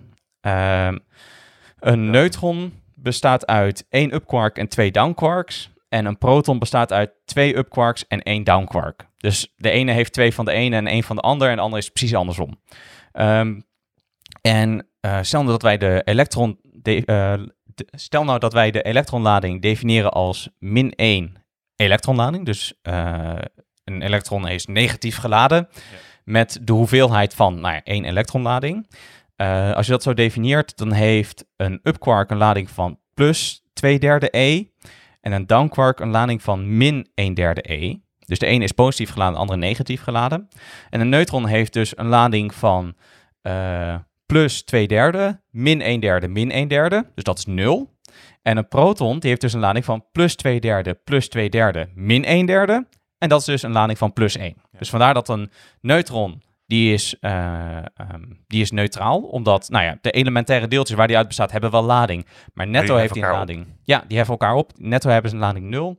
Uh, en bij een proton uh, heb je plus 1 over, netto. Oh, wat grappig. Ik, dat wist ik helemaal niet. Ja, dat is ook logisch misschien, maar... Ja, maar ja. Zo, zo zit dat dus. Um, en het elektron, samen met de upquarks en de downquarks, die... Um, ja, die geven eigenlijk de wereld uh, die wij kennen. Dus uh, onze huizen zijn gemaakt van protonen, neutronen, upquarks, downquarks en elektronen. Echt alles wat je om je heen ziet. Wij zijn zelf eruit gemaakt. de zon is eruit gemaakt. melkwegstelsels zijn eruit gemaakt. Gewoon echt alles. Ehm, maar uit experimenten blijkt dat er onder speciale condities nog andere deeltjes zijn dan de upquarks, downquarks en de elektronen. Um, en eigenlijk um, betekent dat dat er nog meer quarks zijn en ook nog meer leptonen. Um, en die beschrijven wij in uh, zogenoemde generaties. En de eerste generatie wordt gegeven door de upquark, de downquark, het elektron en het elektron-neutrino. En het elektron-neutrino is eigenlijk een soort, uh, een soort spookversie van het elektron. Uh, het heeft geen lading. Um, en het, het heeft gaat dus overal doorheen. ja, want een elektron niet. Want uh, een elektron die heeft, die heeft een lading en die kan dus een interactie hebben met andere deeltjes met een lading. Maar een elektron-neutrino die is neutraal, dus die gaat gewoon overal doorheen. Uh, kom je straks nog op, maar een elektroneutrino kan alleen maar een interactie hebben met andere deeltjes via de zwaartekracht of via de zwakke kernkracht. Nou, de zwaartekracht is heel zwak, de zwakke kernkracht is heel zwak. Dus dat betekent dat een, een neutrino, die heeft bijna nooit interactie met iets. Um, er gaan per seconde gaan er volgens mij een biljoen uh, neutrino's door je hand heen. Die worden geproduceerd in de kern van de zon. Nou, die gaan gewoon door je hand heen. Uh, S'nachts evenveel als overdag. Want nou, ze gaan dwars door de aarde heen. En ongeveer eens per jaar, of misschien twee keer per jaar, heeft een keertje een neutrino een interactie met een ja, elektron. En daar hangen ze al die dingen toch in de Middellandse Zee, uh, op de bodem van de Middellandse Zee, van die drijvers om die neutrino's te meten. Dat, dat zou wel kunnen. Ik weet wel dat er. Ehm, even kijken, er is één een experiment. Volgens mij heet die Ice Cube Experiment of zo. En dan heb, hebben ze in uh, Antarctica hebben ze een uh, diep onder de grond een kubieke kilometer aan ijs met allemaal sensoren aan de rand. En dan meten ze s'nachts. Dus op het moment dat het donker is, doen ze daar dus meting om te kijken wanneer er een neutrino in interactie heeft. Van als een neutrino interactie heeft met zo'n ijsdeeltje, als er een neutrino een interactie heeft met zo'n ijsdeeltje, dan komt er een lichtflitsje uh, bij vrij. En dan kan je dat dus zien. En dan kan je, door te kijken waar dat lichtflitsje vandaan komt, in welke kant uh, dat, dat flitsje opgaat, kan je dan kijken van, oh, dan komt die daar vandaan. Ja, volgens mij zijn ze een, een experiment vanuit uh, Differ in Eindhoven. Ja, ja, um, Differ. Uh, aan, het, aan het opzetten met, met, met allemaal bollen die op de bodem van de Middellandse Zee uh, allemaal dingen moeten meten, ook met neutrino's. Maar goed, dat uh, is even terzijde. Ja, maar, dat zou dus kunnen. Dus dat betekent dat een, een neutrino is eigenlijk een soort elektron, maar dan dus de spookversie van het elektron. Dat vond ik zelf wel een leuke, leuke benaming. Um, maar goed, dat, dat geeft dus de eerste generatie. De upquark, downquark, elektron en het elektron-neutrino. Um, het elektron-neutrino is ook een lepton. Dus de eerste generatie leptonen is het elektron en het elektron-neutrino. Oké. Dan heb je de, um, de, de, de tweede generatie. En de tweede generatie van quarks, dat is de charm quark en de strange quark. Um, en eigenlijk zijn dat gewoon zwaardere versies van de up quark en de down quark. Um, en hun eigenschappen zijn ja, ongeveer hetzelfde verder. behalve dan dat ze heel veel zwaarder zijn. En omdat ze zwaarder zijn, hebben ze dus ook heel veel energie van ESMC kwadraat. Dus omdat ze een grotere massa hebben, hebben ze dus een, een hogere energie. En de energie willen ze graag kwijtraken door te vervallen in een up-quark of een down-quark. Dat is dus de, de tweede generatie quarks. En dan heb je ook de tweede generatie leptonen. En dat is muon en muon-neutrino. Nou, muon is, uh, of een muon-neutrino is dus de spookversie van het muon. En uh, muon is eigenlijk een zwaardere versie van het elektron. Ja, en dat, dat, uh, dat meet CMS vooral, de compact muon solenoid Oké. Okay. CERN, deze groene. CMS Compact Muon Cell. Ah, nice, nice, nice, nice. Ja, muonen. Dat zijn de zwaardere versies van het, uh, van het elektron. Ja. En uh, een muon wil dus heel graag weer een elektron worden. Uh, en dat doet hij door, even kijken, een, uh, een muon vervalt tot een elektron door een muonneutrino uit te zenden, een elektron en een anti-elektron-neutrino hoe dat nou komt, is dat het, uh, het universum wil graag het, het leptongetal hetzelfde houden. Of in ieder geval de, de, de, de zwakke kernkracht wil het muongetal hetzelfde houden. En dat betekent dat als een, uh, um, een muon vervalt, dan heb je een muongetal van 1. Dus je hebt één muon en je hebt 0 elektronen of elektroneutrino's. Ja, dus je begint met één muon of een uh, muon-neutrino en je hebt 0 uh, elektronen of elektronneutrino's. Dus aan het eind moet je dus ook één muon hebben, of, of een muon-neutrino, en nul elektronen en uh, elektron-neutrino's. Maar als je even zeg maar, op, op, op onszelf zou betrekken, vinden dat soort processen vinden natuurlijk ook in jouw lichaam plaats. Nou, wij, wij bestaan niet uit muonen. Dat, ah, maar, nou, die, die, maar die, zitten, die zijn toch een onderdeeltje van, van, uh, van, van, je, van je kern, van je nee, atoomkern? Nee, dat, is de, dat zijn de up quarks en de down quarks. Oh, sorry. Nu ben ik even waar. Je hebt up quarks en down quarks. Ja. Um, en dat is gewoon de eerste generatie quarks. En de oh, de tweede generatie vorm je zeg maar met die Large Hadron Collider om te. Bijvoorbeeld. Dat, dat is wat gevormd als ze tegen elkaar botsen. Ja, ja, ja, dan heb je zoveel energie dat er dus genoeg energie is om zoiets te maken. En dat is ook waar mensen uh, heel vaak de verkeerde uitleg maken daarbij van zeggen ze van ja, het botst tegen elkaar en dat is een auto en vallen alle onderdelen eruit. Nee, er vormen juist nieuwe onderdelen. Dat is het. Ah. Dat, dat is het inderdaad. Dus je, wat, wat er gebeurt is, je, je pompt zoveel energie in zo'n klein stukje ruimte dat er spontaan nieuwe deeltjes verschijnen. Dus uh, ja, inderdaad wordt er ook wel eens gezegd dat uh, de Large Hadron Collider, dat is om te kijken van, hey, uh, we, we, willen uitvinden hoe een horloge werkt door een horloge heel erg hard tegen de muur aan te gooien. Maar uh, dat is eigenlijk niet waar. Nee, we, we, gooien het zo hard tegen de muur dat er nieuwe onderdelen ontstaan. En dan willen we... vliegtuig uit. Ja. Ja, ja, dan kijken we gewoon hoe dat, hoe dat vliegtuig in elkaar zit. Maar, zeg maar, maar die, die, um, die zwaardere delen, die moeten er zijn, want anders klopt het standaardmodel rekentechnisch niet. Dat is een beetje waar het om gaat. Oh, pff, dat is een hele goede vraag. Ik, ik denk het niet. Oh. Ik denk dat... Uh, ik denk dat je dit als input moet geven voor het standaardmodel. Andersom uh, dus eigenlijk. Ja, dus dat betekent dat uh, het standaardmodel zegt van... oké, okay, doe maar, welke deeltjes wil je beschrijven? En dan kan je van tevoren zeggen van... nou, we hebben uh, upquarks, downquarks, elektronen, elektroneutrino's... we hebben muonen, muonneutrino's... en we hebben charm quarks en strange quarks... en ook de derde generatie waar ik straks nog op kom. Um, en dat stop je erin en dan zegt het standaardmodel... oké, okay, gegeven dat, krijg je dus dit eruit. Um, en, uh, maar even weer terug over hoe dat uh, met dat muon uh, gebeurt. Um, dat muon-getal moet dus hetzelfde blijven, 1, en het elektrongetal ook 1. Dus het betekent dat muon dat vervalt naar een muon-neutrino. Dus dat betekent, oké, we hebben voor hebben we een muon, daarna hebben we een muon-neutrino, dus muon-getal nog steeds 1. En er, qua elektronen hebben we een elektron en een anti-elektroneutrino, dus dat is 1 min 1. Een anti-elektron-neutrino heeft een uh, leptongetal van min 1. Of nou ja, het is min 1 elektron. En samen is dat dus ook weer 0. Ja. Dus dat betekent een muon dat vervalt naar een, een muon-neutrino, een elektron en een anti-elektron-neutrino. En een, of een, een, een antimuon zal dus vervallen naar een antimuon-neutrino, een positron en een elektron-neutrino. Ja. Ja, ja, het is, het is niet per se verwarrend, maar je moet er wel even over nadenken. Ja, je moet ja, wel even laten bezinken, zeg ja, maar. maar blijkbaar houdt de, uh, de natuur van dat soort, van, van dat soort symmetrieën. Dus dat dat soort getallen behouden blijven. Supersymmetrie, uh, is dat... Nee, dat, daar gaan dat we nog is heel, wat, dat is heel wat anders.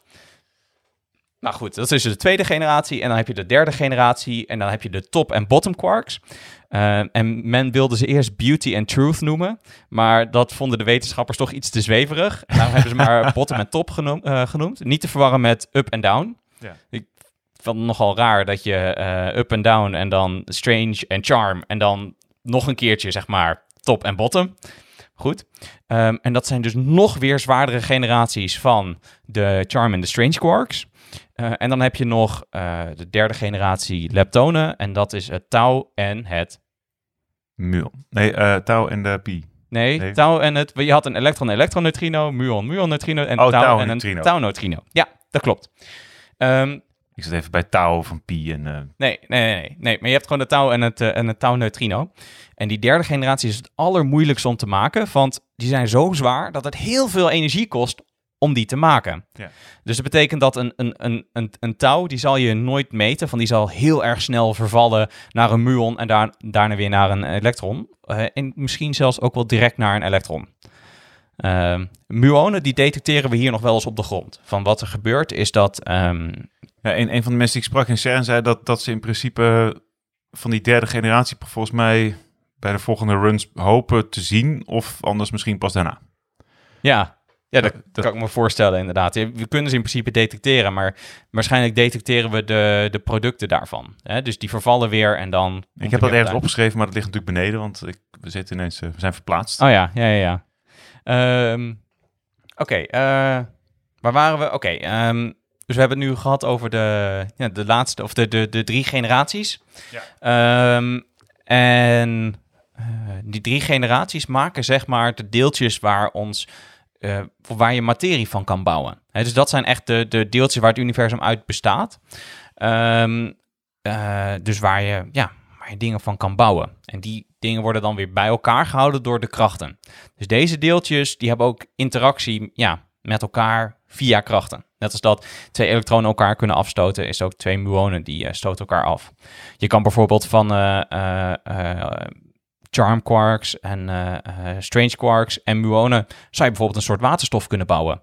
Um, goed, en, en dat zal ongeveer hetzelfde gedragen. Behalve dat als je een atoom bouwt met een muon, omdat een muon volgens mij twee, uh, 2000 keer zo zwaar is als een elektron, um, zal de grootte van het atoom heel anders zijn. Dus heb je een veel, of een grootte van het, ja, grootte van het atoom, maar ook grootte van het molecuul, zal heel anders zijn, zal veel kleiner zijn. En daarom zal het zich ook anders gedragen. Maar je zou het in principe kunnen doen. Hetzelfde ook met uh, uh, top- en bottom quarks en, en, en een touw. Um, maar dat vervalt zo snel dat je die eigenschappen ook niet zou kunnen meten, denk ik. Um, nou, is, is dit het dan? Zijn, zijn dit dan de alle deeltjes? En de antwoord is nee. Er zijn nog meer deeltjes. Maar dat zijn fundamenteel andere deeltjes dan de deeltjes die ik net heb besproken. De deeltjes die ik net heb besproken, dat zijn fermionen. Uh, en een fermion, uh, naar Enrico Fermi, um, die hebben een spin van een half. En dat zegt wat over um, hoe ze om hun as draaien en ook hoeveel ze om hun as draaien. Um, en de andere deeltjes waar ik het straks over ga hebben, dat zijn uh, bosonen. En die uh, hebben een, een spin van uh, 0 of 1 of 2 enzovoort. Of, of min 1 of min 2. Maar dus die hebben een, een gele integere spin, of in, wat is het? Een, een hele spin, de integer spin. En een fermion die heeft een, een half integer spin. Dus die is dan een half, anderhalf, tweeënhalf, drieënhalf enzovoort. of min een half, dus dan draait hij de andere kant op. En spin betekent in dit geval... Ja, het, het is een kwantummechanische eigenschap, maar je kan het zien alsof hij om zijn as draait. Dus ja, dat is het. Zeg maar. wat we vroeger geleerd hebben met magnetisme, met je duim de ene kant op. En... Ja. Ja, ja, ja, dat klopt inderdaad. Uh, dus een elektron die heeft ook spin. En omdat je het soort van kan zien dat hij om zijn as draait, uh, heeft hij dus een magnetisch moment. Maar een elektron, dat noemen we ook wel, of dat, ja, dat zien we als een, als een puntdeeltje. En een punt kan niet om zijn as draaien, want er is niets om te draaien, want het is een punt. Um, dus vandaar dat het een kwantummechanische eigenschap is. Uh, hij heeft ook een, een bepaald hoekmoment. Dus dat betekent dat, ja, er zit een, uh, um, ja, zeg maar, je hebt een bepaald momentum en dat heeft te maken met uh, de snelheid maal de massa. Dus als je in een auto rijdt, heb je een bepaald momentum, een bepaald impuls. Um, en zo kan je ook een hoekmoment definiëren. Dus hoe hard of met, met hoeveel momentum iets om zijn as draait. Um, en een, ja, een deeltje met de spin, die heeft dus ook een hoekmoment. Ook al heeft hij uh, geen radius, is het een puntdeeltje. Alsnog heeft hij een hoekmoment en dus heeft hij ook, uh, ja, als, hij, als hij geladen is, heeft hij dus ook een ja, magnetische eigenschap. Ja. Dat gaat denk ik echt uh, best, wel, best wel diep nu. Um, fermionen, die hebben de eigenschap dat je ze niet, dat je geen twee fermionen op één plek kan hebben.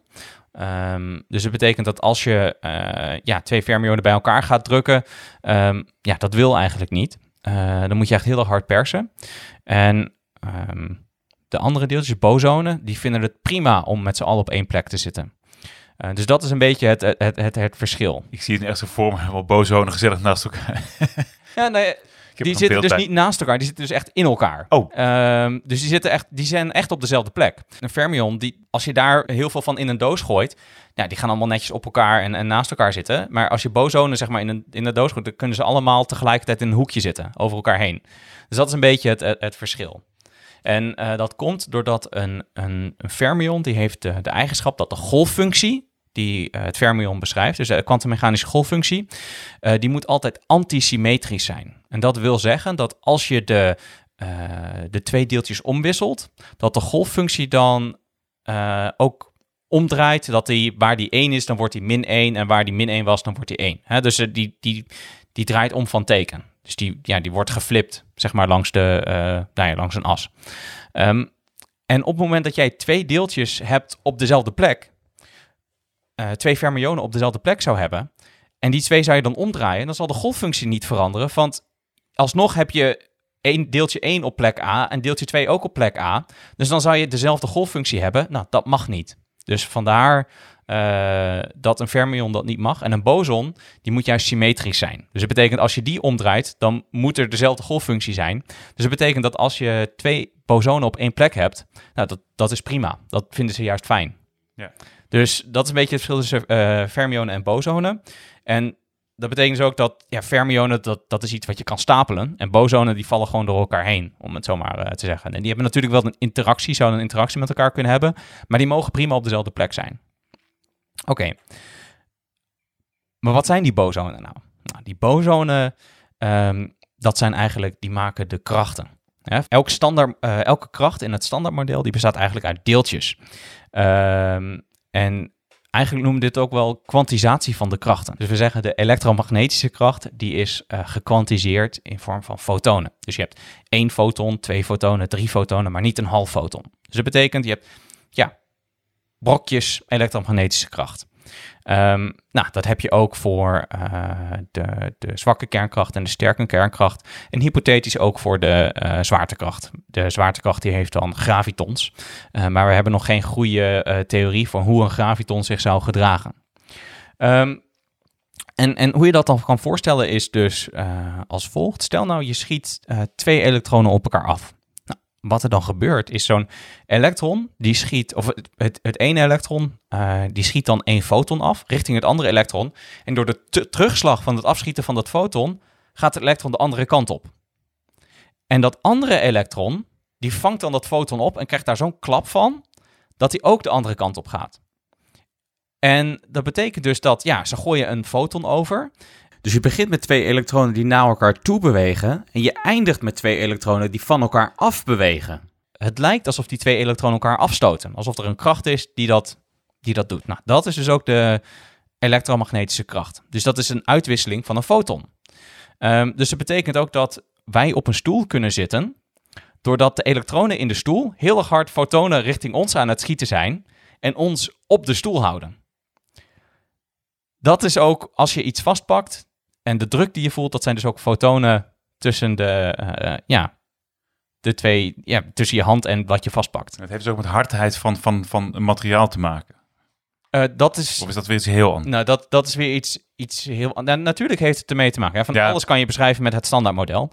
Um, maar dit heeft meer te maken met hoe, hoe uh, ja, ik denk hoe, hoe, hoe goed de, ben, de binding is tussen de verschillende uh, deeltjes waar je materiaal uit bestaat. Uh, en dan moet je denken aan ja, de moleculaire structuur bijvoorbeeld. Er zit er veel lucht in, wat je kan comprimeren bijvoorbeeld. Nou ja, dat soort, uh, dat soort dingen. Ja, ja. maar en, en, en die bosonen, die zijn dus nodig om... Een, een, een foton is een boson. Een boson is een krachtdrager. Oké. Dus dat betekent, je hebt de, de fermionen, daar maak, je de, daar maak je de materie uit. En de, de, de, de, dus de fermionen, daar maak je de materie uit. En de bosonen, die zorgt voor de interactie tussen die fermionen. Ja. Um, dus dan heb je, ja, de, de elektromagnetische kracht is dus gekwantiseerd in fotonen. Zo heb je de, de sterke kernkracht, die is gekwantiseerd in de vorm van gluonen. Je hebt acht verschillende gluonen. Of gluons. Ik weet niet wat het in het Nederlands uh, is. Gluonen, gluons. Ik denk gluonen. Maar... Ja, ja, mag voor mij beide. Maar goed. Um, en dan heb je de, de zwakke kernkracht. Die is gekwantiseerd in W+, W- en Z0 bosonen. Je hebt drie verschillende uh, dragers van de, de zwakke kernkracht. We noemen, ja, zo'n zo'n zo'n boson, dan noemen we ze ook wel de dragers van zo'n uh, de drager van zo'n kracht. Ja, je, je begrijpt dat je nu zo ontzettend veel dingen verteld hebt die ik eigenlijk helemaal nog niet wist, dat ik even een soort van momentje nodig heb in mijn, in mijn hoofd, om, dat, zeg maar, om daar omheen te, zeg maar, om dat allemaal op een plekje te geven. Ja, dat, dat, is, dat is goed. Eh, als je nog wat vragen om hebt, of een nou, soort van samenvatting. en dat, dat vind ik dus heel lastig, want het is, uh, het, het is voor mij eigenlijk voor het grootste deel gewoon nieuwe materie. Ja. Um, en dat, dat, dat maakt het ik denk dat, de, tenminste wat ik ooit geleerd heb in basis over het standaardmodel, leek me dat niet heel ingewikkeld met een paar plaatjes en, um, en een paar simpele woorden. Maar je gaat, dit, dit, gaat toch wel zoveel dieper erop in dan ja. dat ik dat ik toch een beetje zeg maar dat het me af en toe duizelt. En ik denk dat de, de luisteraar ja. misschien ook wel denkt. Zo, ja. Zo, oh, het is wel fijn dat iemand anders ook zegt dat hij, dat hij het er... Uh... Ja, nou, dit soort, dit, dit soort dingen, dat, dat, dat wordt eerst best wel moeilijk... totdat je het op een gegeven moment een beetje het overzicht hebt. En dan denk je van, oh, het zit allall bij elkaar. Ja, kijk, het is natuurlijk net alsof als, als jij gewend bent om heel veel te werken met... Um, uh, weet ik, ja, uh, als, als je gewend bent om met iets heel veel te werken, dan, dan snap je dat op een gegeven moment. Dan, dan, of als je een nieuwe taal leert, is het ook iets lastig. Ja, ja, ja. Maar op een gegeven moment snap je bepaalde structuren en dan kun je heel veel dingen invullen zonder dat je nou de ja. specifieke kennis over dat woord nodig hebt of over die zin. Uh, dus dat, dat klopt ook wel. Maar goed, in, in die zin is dat voor mij natuurlijk een nieuwe taal. Ja. Maar waar ik dan wel benieuwd naar ben, dat dat is, um, maar daar kom je vast nog zo op. hoe zit dat Higgs boson dan in dit verhaal? Ja, daar, daar kom ik straks op. Maar ik denk, om, omdat je zegt van, ja, ik wil het even een plekje geven. Misschien is het wel leuk als jij in je eigen woorden tot nu toe even een, een samenvatting uh, geeft. Dus, en dat, dat, is dan, dat is dan, dat leg ik altijd uit, dat is dan een test van hoe goed ik kan vertellen. Niet, goed, niet hoe, hoe goed jij Hoe goed ik kan onthouden. Ja. Um, wat ik hiervan, uh, volgens mij heb ik hieruit geleerd dat, uh, dat we in ieder geval niet uh, ervan uit moeten gaan dat je dat, dat materie. Nee, sorry, materie bestaat uit bepaalde onderdelen. En die onderdelen die kunnen alleen maar gevormd worden. Doordat andere onderdelen die wij normaal niet kunnen waarnemen, bestaan. Maar, en die zitten in het standaardmodel verwerkt. Um, um, even kijken hoor. Je hebt je hebt de, de, de standaard waar je dingen van kan bouwen, dat, dat kan je vormen. Uh, en, en hoe je dat vormt, dat kan je doen aan de hand van het standaardmodel. De, de deeltjes om, die we om ons heen zien, omdat wij leven bij, nou ja, kosmisch gezien hele lage temperaturen. Uh, een hele, ja, saaie omstandigheden, blijven alleen de allerlichtste deeltjes over. Dus de upquarks, de downquarks en de elektronen. Mm -hmm. um, en daar vorm je dus protonen, neutronen en ja, elektronen vorm je daar dus uit. En daar bestaat onze wereld dus uit. Ja. En dan heb je dus nog zwaardere versies, maar die zien wij in het dagelijks leven niet. Omdat wij, nou, wij leven bij kamertemperatuur. Dat is maar 300 Kelvin. Dat is niet een paar miljoen of, of miljard ja. Kelvin. Ja, ja, we zijn dus eigenlijk gewoon een beetje een outlier in het heelal om, op die manier. Nou, niet in, niet, in het, niet in het heelal, maar gezien zeg maar de omstandigheden... Uh, die het vereisen om zeg maar, het gros van de deeltjes uit het standaardmodel te maken, ja. Wij leven, ja, een outlier. Wij leven bij ja, hele absurd saaie uh, uh, omstandigheden. Dat is op zich ook wel maar goed, want op het moment dat de uh, temperatuur zo hoog was, dan hadden wij niet kunnen leven natuurlijk. Nee, en, maar dat is dus wel interessant dat je dus dat, dat het niet zo gek is. Ik bedoel, we leren natuurlijk wel over die Goldilocks zones waar, van, van sterren, ja. waar dan planeten zitten die dan wel leven zouden kunnen bevatten. Maar het is niet alleen maar omdat het toevallig warm of koud is, maar omdat al die deeltjes met elkaar die interactie op zo'n manier hebben of juist niet hebben, dat, ze, dat, we, dat het zo kan bestaan. Ja, nou dat is dan de, de, de Goldilocks zone als in de Goldilocks zone in, op, die, op die schaal is het hele universum dat we, dat we zien. Want ik denk zelfs in de, de kernen van sterren is de temperatuur niet zo heet dat je... Nou, oké, misschien dat je dan wel...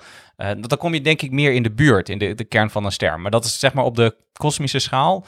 Uh, de, de temperaturen die we kunnen bereiken met het LHC, dat is heter dan het kern van de ster, van, van onze zon. Ja. Dus dat betekent dat om al die deeltjes in ongeveer evenveel hoeve, uh, even grote hoeveelheden te maken, dan moet je naar enorm hoge temperaturen bedoelt, zeg maar, die, die, die kleine deeltjes die botsen, maar daarbij worden ze heter dan de kern van een ster.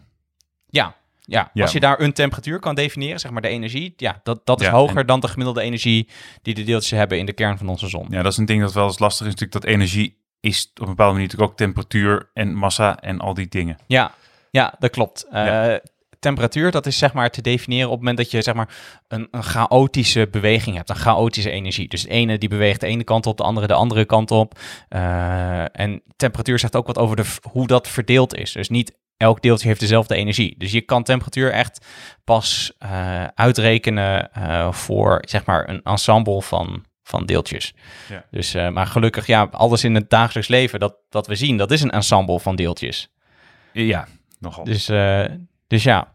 Maar goed, je zei dus van, we hebben dus het standaardmodel. Een standaardmodel die beschrijft dus... Nou, de, de, de, zeg maar, dat we hebben zwaartekracht, elektromagnetische kracht en de zwakke en sterke kernkrachten. Um, en toen zijn we gegaan naar uh, elektronen, positronen, neutronen, um, uh, muonen um, en... Alle generaties quarks. Alle generaties quarks. Ja, en leptonen, ja. En eigenlijk is het, denk ik, ik bedoel, het heel interessant om al die generaties quarks te horen en dat soort dingen, maar ik denk dat het goed is om zeg maar, dat een soort van samen te vatten in een... Uh, ik zou niet zo goed weten hoe je dat het beste kunt doen, maar waarbij je uitlegt uh, hoe die precies passen in, de, in, in het standaard model. Uh, zonder dieper verder in te gaan op de, op de quarks zelf. Ja, nou kijk, die, die quarks die zijn in principe niet zo, niet zo heel erg bijzonder. Het is gewoon de, de charm quark en de strange quark. Dat zijn gewoon zwaardere versies van de up quark en de down quark. Ja. Die zijn verder niet zo heel erg bijzonder. maar toevallig is het bij ja, de absurd saaie omstandigheden waar we leven, blijven alleen de upquarks en de downquarks, uh, die blijven over. Net zoals het elektron. Maar een muon, dat is gewoon ja, een deeltje dat zwaarder is dan het, dan het elektron en zich gedraagt alsof het een elektron is. Vandaar dat we het samen groeperen. En daarom komt hij uit het centrum van de zon en dan knalt hij dus overal heen. Nee, dat zijn de neutrino's. Oh, sorry, neutrino's. Ah. Ja, maar je hebt de elektron en elektron-neutrino. Ja, nee, ik was even... Ja, dus elke generatie uh, leptonen, dat is één ja. echt deeltje en een spookdeeltje. Ja. ja. Um, maar ja, je hebt dus blijkbaar drie generaties deeltjes. En, en elke volgende generatie uh, gedraagt zich ongeveer hetzelfde als de generatie daarvoor. Alleen dan zijn ze wat zwaarder, wat hoger energetischer. Ja. Dat is eigenlijk het enige verschil. Ah, want eigenlijk begint het nu pas een beetje zo te dagen van uh, toen je zei van dat om de saaie omstandigheden waar wij in leven zorgen ervoor dat er bepaalde dingen niet zijn.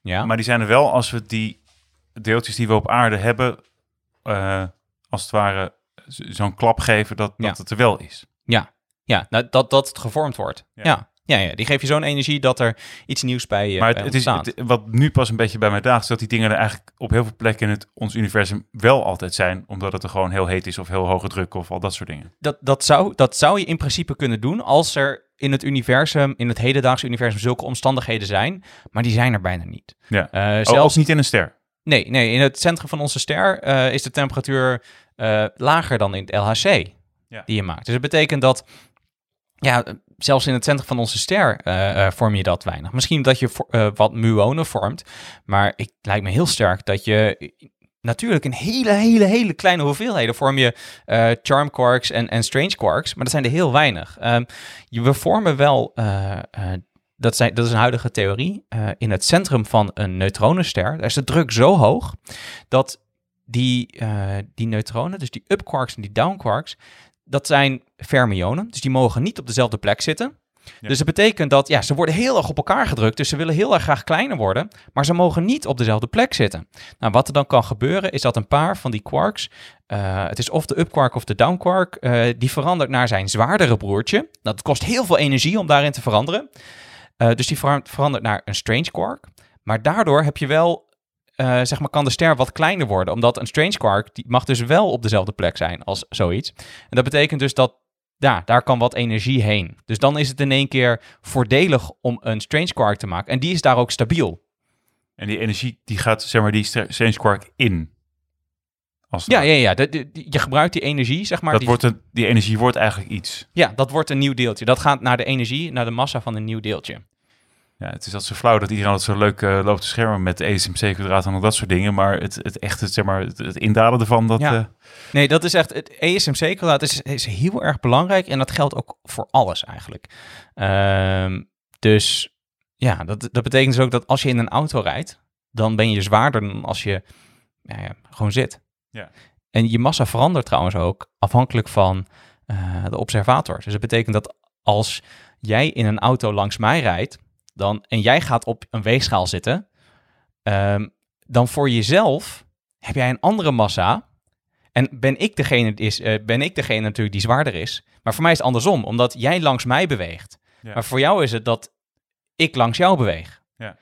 Dus ja, dat soort dingen, dat is, ja, het geldt voor alles. En ja, ja.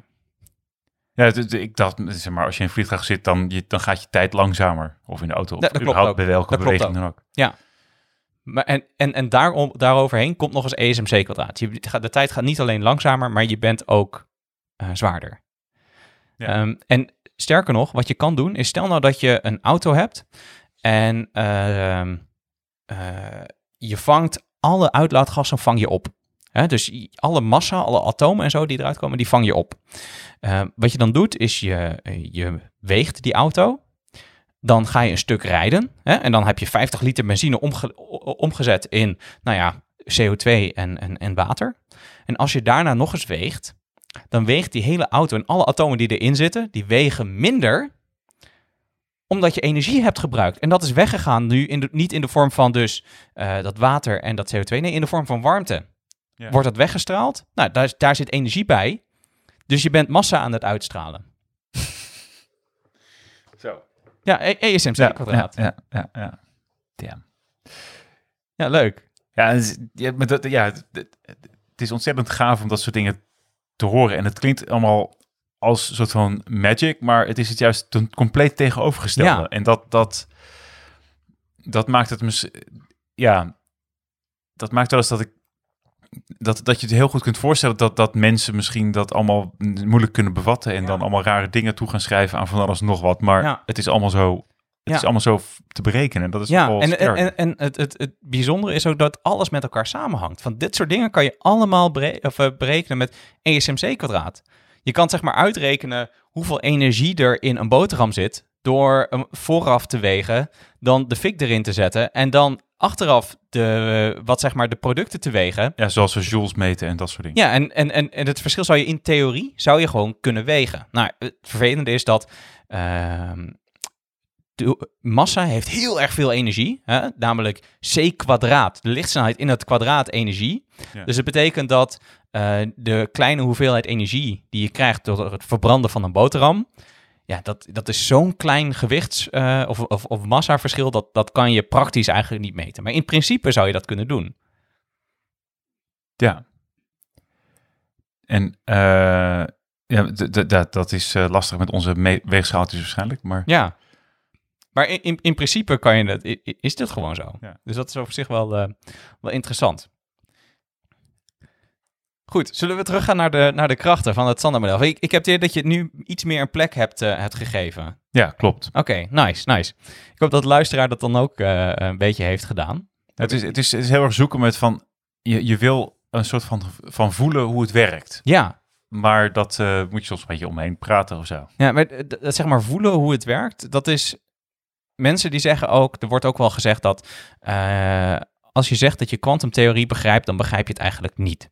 En dat komt omdat er heel veel ja, rare wiskunde in zit, er zitten heel veel rare dingen zitten erin. Maar als je het heel vaak doet, dan krijg je wel het idee van, oh, als ik zo'n berekening doe, dan komt er dit uit. En dan, dan ben je er gewoon mee bezig. En uiteindelijk krijg je een soort ja, vingerspitsengevoel krijg je ervoor om dat dan te verklaren. En dan krijg je er een gevoel voor. En dan krijg je net als dat, als je een, een, een bal gooit met je hand, dan kan je ja, die bal ergens mikken. Ja. En hetzelfde heb je dan ook met kwantumfysica. Alleen dan, nou ja, omdat we dat dan niet van klein af op een aan gegeven moment zo, als ik zonder dat je weet wat je doet, zo, zo hard gooi ik en nu komt hij er zo zoveel meter Ja. ver. Nou, ja, dat is voor kwantumfysica natuurlijk ietsje lastiger. Maar ik heb wel het idee van, als je mij eh, zeg maar een kwantumsysteem geeft, en dan kan ik ongeveer voorspellen, oh, hoe gaan die elektronen een beetje lopen door, door de kwantumfysica. Dan heb ik zoveel meegerekend, daar heb ik een klein beetje gevoel voor. Ja. Dus eh, ja, Ehm, even kijken. Ehm, en ik zei dus net dat, eh, ja, we hadden het net over de, over de krachten. En dat is zeg maar ook de, de interactie tussen de verschillende krachten. Of eh, de, de krachten zijn de interactie tussen de verschillende, verschillende deeltjes. En eh, ik zei net, de elektronen, de elektromagnetische kracht, dat wordt gefaciliteerd door de dragers van de elektromagnetische kracht. Dat zijn de fotonen. Dus die kunnen elkaar afstoten. Eh, dan heb je de, eh, de sterke kernkracht. Dat zijn ja, gewoon gluons, maar daar, of gluonen, zei hadden we net. En er zijn acht verschillende van. Eh, maar die zijn ja, ongeveer hetzelfde.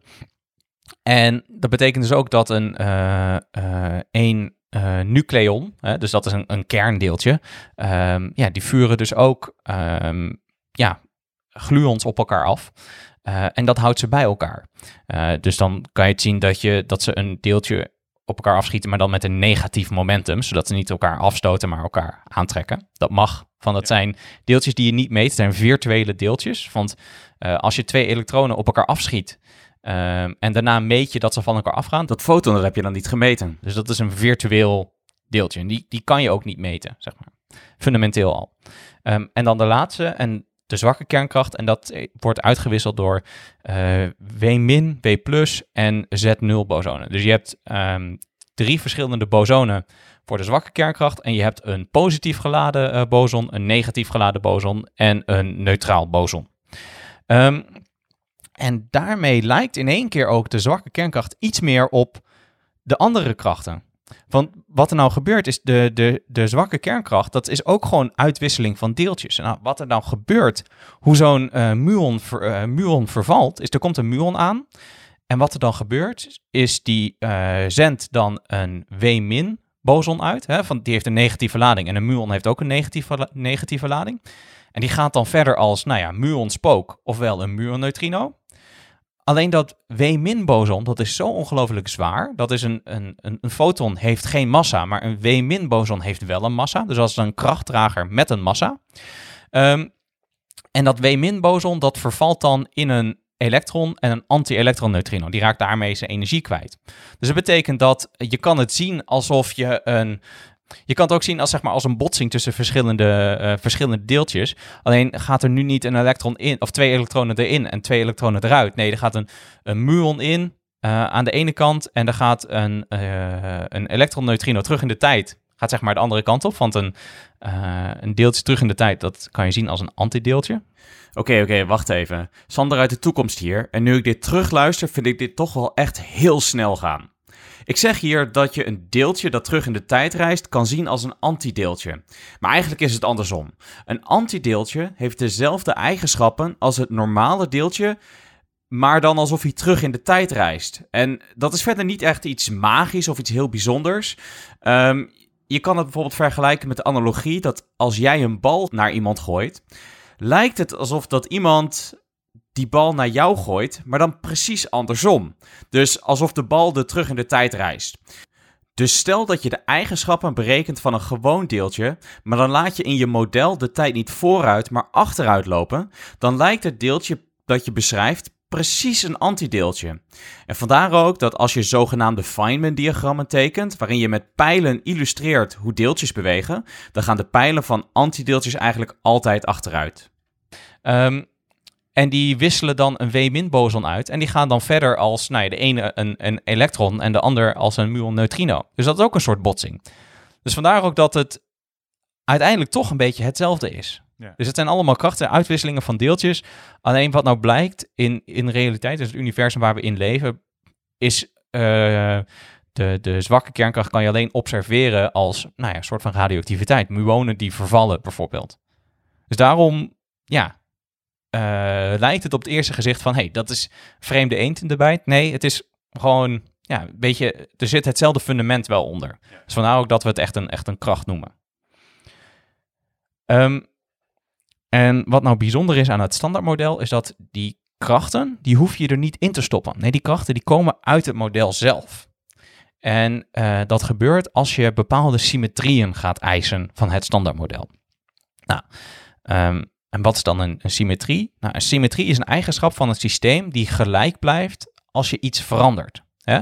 Dus wij zien bijvoorbeeld een, een vierkant, die zeggen die is symmetrisch. Want als jij een spiegeling neemt van een vierkant in de juiste richting, dat is heel belangrijk, dan krijg je hetzelfde vierkant.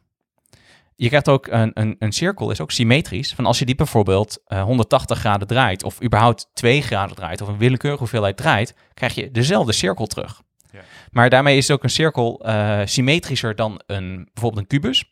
Van als je de kubus uh, draait over niet 90 graden, maar 23 graden, dan krijg je niet dezelfde kubus terug. Dan liggen de hoekpunten op, op andere coördinaten daarna. En dan heb je andere dimensies gewoon. Of is dat weer iets heel anders? Nou, andere, nou niet andere dimensies. Het is gewoon, je bent dan een kubus aan het draaien. Ja. Um, dus dat betekent dat je hoekpunten niet meer op dezelfde uh, coördinaten liggen als voorheen. Dat is een beetje het, het, idee. En wat belangrijk is, is dat het object echt niet verandert. Dus dat de hoekpunten op dezelfde coördinaten liggen. Of nou ja, ja dat je hoekpunten op dezelfde coördinaten hebt. Um, en zo heb je nog veel meer uh, dingen. Bijvoorbeeld de kinetische energie uh, van een object. Die is ook uh, rotatie onafhankelijk. Want stel nou je rijdt met je auto met 120 km per uur richting het noorden, of richting het westen, of richting het oosten, of richting het zuiden. Als je die auto tegen een muur aanbotst, nou, komt er, is die botsing altijd even hard. Dan maakt het niet uit welke kant je oprijdt. Ja. Dus dat betekent dat de kinetische energie, die is invariant onder een rotatieoperatie dan zeg ik het even in moeilijke woorden, rotatieoperatie van je snelheid. Dus als ik mijn uh, de snelheid draai, ik rij een andere kant op, verandert mijn kinetische energie niet. Ja. Nou, dat is een, een symmetrie. Um, en zo heb je dus ook uh, ja, meer symmetrie. En, en een theorie uh, met zulke symmetrieën noemen we ook wel een Eijk-theorie of een, een, een gauge theory in het Engels. Um, en de elektromagnetische kracht heeft bijvoorbeeld ook zulke symmetrieën. Um, de, wat je bijvoorbeeld kan doen, is je kan, uh, wat fundamenteel is aan de elektromagnetische kracht, en dan klassiek gezien, hè, dan heb je een elektromagnetisch veld. Ehm, en uit het elektromagnetisch veld kan je een spanning of een potentiaal uitrekenen. Hè? Dat is een, een voltage, zeg maar.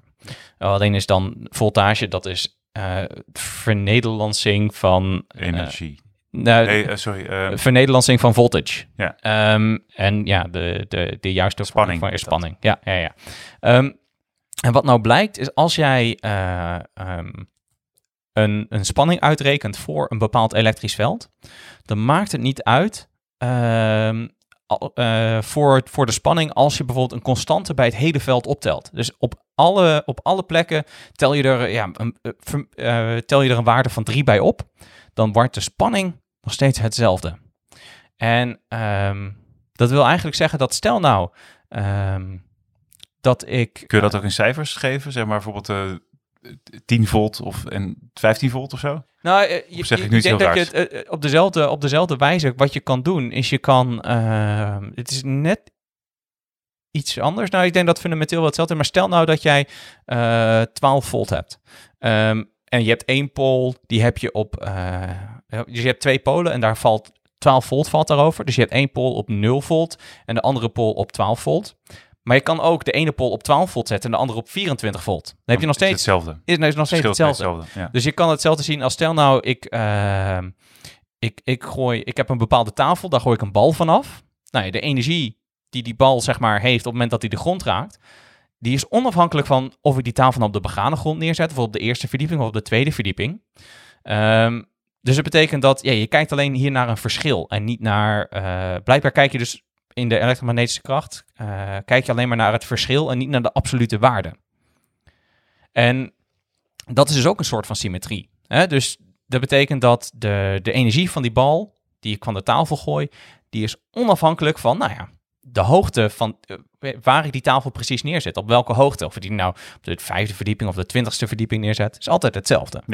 Want, die, want die afstand tot zeg maar, de, de, de plek waar die valt is net zo groot. Ja, exact. Ongeacht... eh, Ja, dat klopt. Omdat die tafel gewoon even hoog, eh, even hoog blijft. Wat nou blijkt, is als je zulke symmetrieën gaat eisen van je theorie, dan komen daar automatisch krachten uit. Ja. En dat is wel echt iets, iets heel bijzonders. Dus ehm, wat je eh, eh, bijvoorbeeld kan doen, is je kan zeggen van oké, stel nou ik wil dat mijn universum invariant is onder een bepaalde eh, eh, gauge symmetry, een, een Eick-symmetrie, zoals een, een, een fase-rotatie. Ik had er net al wat verteld over fase.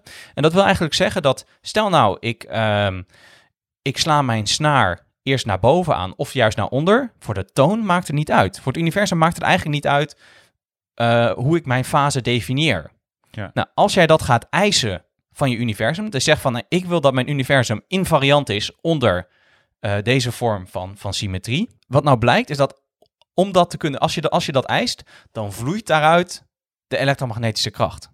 Dus je zegt gewoon van, ik heb deze symmetrie. Dan zegt het standaardmodel van, oké, als je die, die symmetrie hebt, dat kan wel, maar dan moet je dit meenemen. Dan, dan, dan, dan komt dit eruit. Dus dat betekent dat de krachten, dat zijn eigenlijk gewoon symmetrieën van ons universum. Die dan soort van, ja, behouden zijn. Dus je zegt van, nou, di- dit is zeg maar het soort van eh, hoe het universum in elkaar steekt. Hè? Dit, dit, dit zijn dan de symmetrieën, dit zijn bepaalde eigenschappen van het universum. En dan komt eruit van, oké, dan zijn dit de krachten die je hebt. Dus dat betekent dat de krachten niet echt fundamenteel zijn. Nee, het zijn de symmetrieën die dan fundamenteel zijn. En dat vind ik wel heel erg gaaf. Het is een soort van elegantie van het universum. Dus je zegt van, ik wil dat het universum zo elegant is, dan, dan komen daar de krachten uit. ja, en dat is dus altijd... Dat is, dat is altijd... Klopt dat weer? Hoe bedoel je? Ehm ja, ik kijk toch even zeg maar, naar zo- zo'n bijvoorbeeld zo'n potentiaalverschil. Ja. Eh, ongeacht waar je dat doet, is dat altijd hetzelfde, omdat het universum dat zo wil. Ja, Omdat het zo in elkaar zit. Nou ja, om- omdat blijkbaar het universum zo, zo is. Maar je gaat gewoon zeggen van, nou, stel nou dat ik eh, zeg, het universum is in deze geval, of in dit geval, invariant onder deze symmetrie, of heeft deze symmetrie, dan heeft het deze eigenschappen. Ja. En dat, dat heeft er dus ook, eh, ja, eh, we noemen het dus ook een gauge theory, dan dan is het dus symmetrisch. En de dragers van die, eh, van die krachten noemen dus ook wel gauge bosons. Dus dat is zeg maar het, het verschil. Het zorgt, het, het zorgt voor een behoud van dat soort, voor zo'n symmetrie. En ehm, ja, alle andere krachten vloeien ook voort uit zo'n symmetrie, maar die veel complexer is. Wat ik eigenlijk niet begrijp. Maar ik weet wel dat het uit zulke symmetrieën eh, zit. Of eh, eh, samenvoegingen van dit soort symmetrieën. Net als dat je kan bijvoorbeeld een, meerdere operaties doen op een. op bijvoorbeeld, stel nou, we pakken die kubus. En we kunnen zeggen, oh, we ze spiegelen die kubus langs de x-as. En we draaien hem nog een keertje 90 graden. Nou, dan blijkt ook dat je dezelfde kubus hebt. Dus je kan ook meerdere van dat soort symmetrieën tegelijkertijd doen. Dus je kan bijvoorbeeld zeggen, ehm, ik heb een, een, een driehoek. En die driehoek die spiegel ik. Nou, dan heb je niet eh, per se meer dezelfde driehoek. Maar als je dan zegt van ja, maar nu draai ik hem ook nog eens weer eens 180 graden. Nou, dan kan het zomaar zijn dat je weer dezelfde driehoek hebt. Dus dan is je, eh, ehm, eh, je, je driehoek invariant onder die twee symmetrieën tegelijkertijd. Ja. En zo heb je dus ook al die symmetrieën, die tel je bij elkaar op. En dan komen dus alle krachten, die komen eruit. uit. Of nou ja, technisch gezien vermenigvuldig je die symmetrieën met elkaar. Maar dat doet er niet zo heel erg veel toe. Oké, dus dat betekent dus dat die, eh, die krachten tussen de deeltjes, dat, dat vloeit voort uit, uit symmetrie. En dat vind ik zelf wel heel erg vet. Ehm, en dan komt er nog een van de laatste dingen. En dat is dat, ehm, ik had, we hadden het wel over deeltjesfysica enzovoort. Maar eigenlijk zijn het geen, geen deeltjes. Eh, eigenlijk moet het, vind ik, hebben veldenfysica. Want het standaardmodel is eigenlijk geen deeltjesmodel, maar een, een of geen deeltjestheorie, maar een veldentheorie. En eigenlijk wil dat gewoon zeggen dat ehm, eh, deeltjes zijn niet fundamenteel. Nee, je hebt een bepaalde velden die funda- fundamenteel zijn. En daaruit voortvloeiende deeltjes. Dus we hebben bijvoorbeeld voor het elektron hebben we het elektronveld. En een excitatie, dus een uitwijking in dat elektronveld, dat zien wij dan als een elektron. Dus een elektron, ehm, eh, een elektron is dus gewoon een uitwijking of een excitatie in het elektronveld. En als je dus meerdere elektronen naast elkaar wil beschrijven, nou, dan heb je dus eh, het elektronveld met meerdere excitaties op meerdere plekken. En dat zien wij dan als, dat zien wij dan als een, nou ja, als een elektron. En als die bewegen, dan zien wij dat als een stroom, als een elektrische stroom. Ehm, en eh, ja, elk, elk veld beschrijft dus één deeltje. Dus je hebt bijvoorbeeld het up-quark veld en het down-quark veld. En je hebt ook eh, het elektron-neutrino veld. En je hebt het elektron, eh, elektronveld. En zo heb je ook het muonveld en het, en het charm quark veld. En je hebt voor elk alle deeltje heb je een veld. Ja, het het W-min bosonveld voor de zwakke kernkracht. Daaruit volgt dus ook dat het direct een beetje een soort van kwantummechanica is. Van zo'n veld die, die oscilleert, die veert een beetje. Dus dat betekent dat als je daar een, een excitatie in, in gooit, net als dat je een steen in water gooit, ja, dat golft een beetje door je veld heen. Dus dat betekent dat een elektron is daarmee ook niet direct op één plek. Ne- Net als dat een uitwijking van je gitaarsnaar niet op één plek is. Nee, je hebt gewoon een, een uitwijking ergens in je veld. En dat noemen we dan een elektron. Dus die hoeft niet, ook niet op één plek te zijn. Het is gewoon echt een... Het, het universum bestaat dus echt fundamenteel uit zulke, ja, een soort golfachtige eh, achtige dingen. Dus Ja. daarmee eh, hoef je ook niet meer te praten over wat is dan een golf, wat is nou een deeltje. Nee, fundamenteel zijn dat gewoon velden en je hebt excitaties in die velden. Ehm, die kunnen we dan waarnemen of als deeltje of als golf. Of maak ik het te ingewikkeld? nou, kijk, het is wanneer noem je het nou een deeltje en wanneer noem je het nou een golf? En dat is een beetje, dat is een beetje de, de, de, de vraag. Kunnen wij het ooit echt als echte deeltje waarnemen? En dan zou ik zeggen, nee, niet echt. En kan je het nou ooit echt helemaal als golf waarnemen? Nou, dat nou ook weer niet. Dus eh, ja, het is een beetje een, een, een moeilijk om te kijken van, ja, wat bedoel je nou met een deeltje en wat bedoel je nou met een, met een golf? Het heeft bij eigenschappen van beide. Ehm, maar het mooie is dat met jouw veldentheorie heb je die dualiteit eigenlijk niet echt heel erg eh, meer. Of in ieder geval, het, het is denk ik meer een semantische kwestie, denk ik. En het, het heeft niet zo heel veel te maken met de fysica Ja. erachter. Dus met een veld dan hoef je die, die discussie niet meer te hebben, denk Ja. ik. Dus dat maakt het misschien ietsje makkelijker. Maar ook ietsje Bij deze. Hebben we gezegd, het heet veld. veld, klaar. Ja, het is gewoon excitatie Ja. in, een, in een veld. Ehm, en eh, die velden, die staan losjes met elkaar, eh, eh, ja, hebben ze een connectie met elkaar. En dat moet je eigenlijk zo zien dat bijvoorbeeld een, een, een, een trilling in het elektronveld kan leiden tot een trilling in het eh, fotonveld, in het elektromagnetische veld. En dan moet je zien dat stel nou, je hebt een gitaar aan de muur hangen en je pakt zelf ook een gitaar. En je gaat spelen op je gitaar Ja, de, de- als dezelfde toon gaat daar trillen op het moment dat eh, Ja, dus je bent gewoon aan het spelen. ik een op je gitaar. aansnaar doe hier, dan trilt hij daar ook. Ja, dan gaat via de lucht, reist die trilling naar die, eh, eh, ehm, naar die andere gitaar en dan gaat hij wat meezingen. Dan gaat hij ook wat meetrillen enzovoort. En op dezelfde wijze is dus als je een excitatie hebt in het elektronveld, krijg je dus, gaat het, het fotonveld ook wat meezingen. En eh, hoe, hoe harder je op je gitaar ook eh, speelt, hoe, hoe, meer die andere gitaar gaat meezingen en ook hoe dichterbij je zit. En dat, dan kan je het hebben over de koppeling tussen je ene gitaar en je andere gitaar. En zo kan je ook hebben, en, en, die koppeling die zegt dus van, stel nou ik sla één gitaar, of eh, ik sla mijn gitaar, eh, hier sla aan, hoe hard gaat de gitaar aan de muur meetrillen? Nou, dat noem je de koppeling dus daar. En zo heb je ook de koppeling tussen eh, het elektronveld en het fotonveld. En dat noemen we ook wel de fijnstructuurconstant, ofwel de fine structure constant. Ehm, en die zegt eigenlijk van, stel nou ik heb een elektron, eh, hoe groot is dan de koppeling met eh, het fotonveld? En dat zegt ook direct wat over de interactie van de, hoe, hoe, erg elektronen elkaar bijvoorbeeld afstoten. Van dat gaat dus via het fotonveld. Dus het betekent dat dat elektronveld dat heeft interactie met het, met, of één elektron heeft interactie met het andere elektron door het fotonveld. En hoe harder zeg maar dat, dat fotonveld gaat meezingen, hoe, meer hoe sterker die interactie is. Dus het betekent dat de koppeling tussen die velden zegt wat over de sterkte van de interactie. En voor de elektromagnetische kracht is die interactie best wel sterk. Eh, voor de sterke kernkracht is die interactie ook wel heel erg sterk.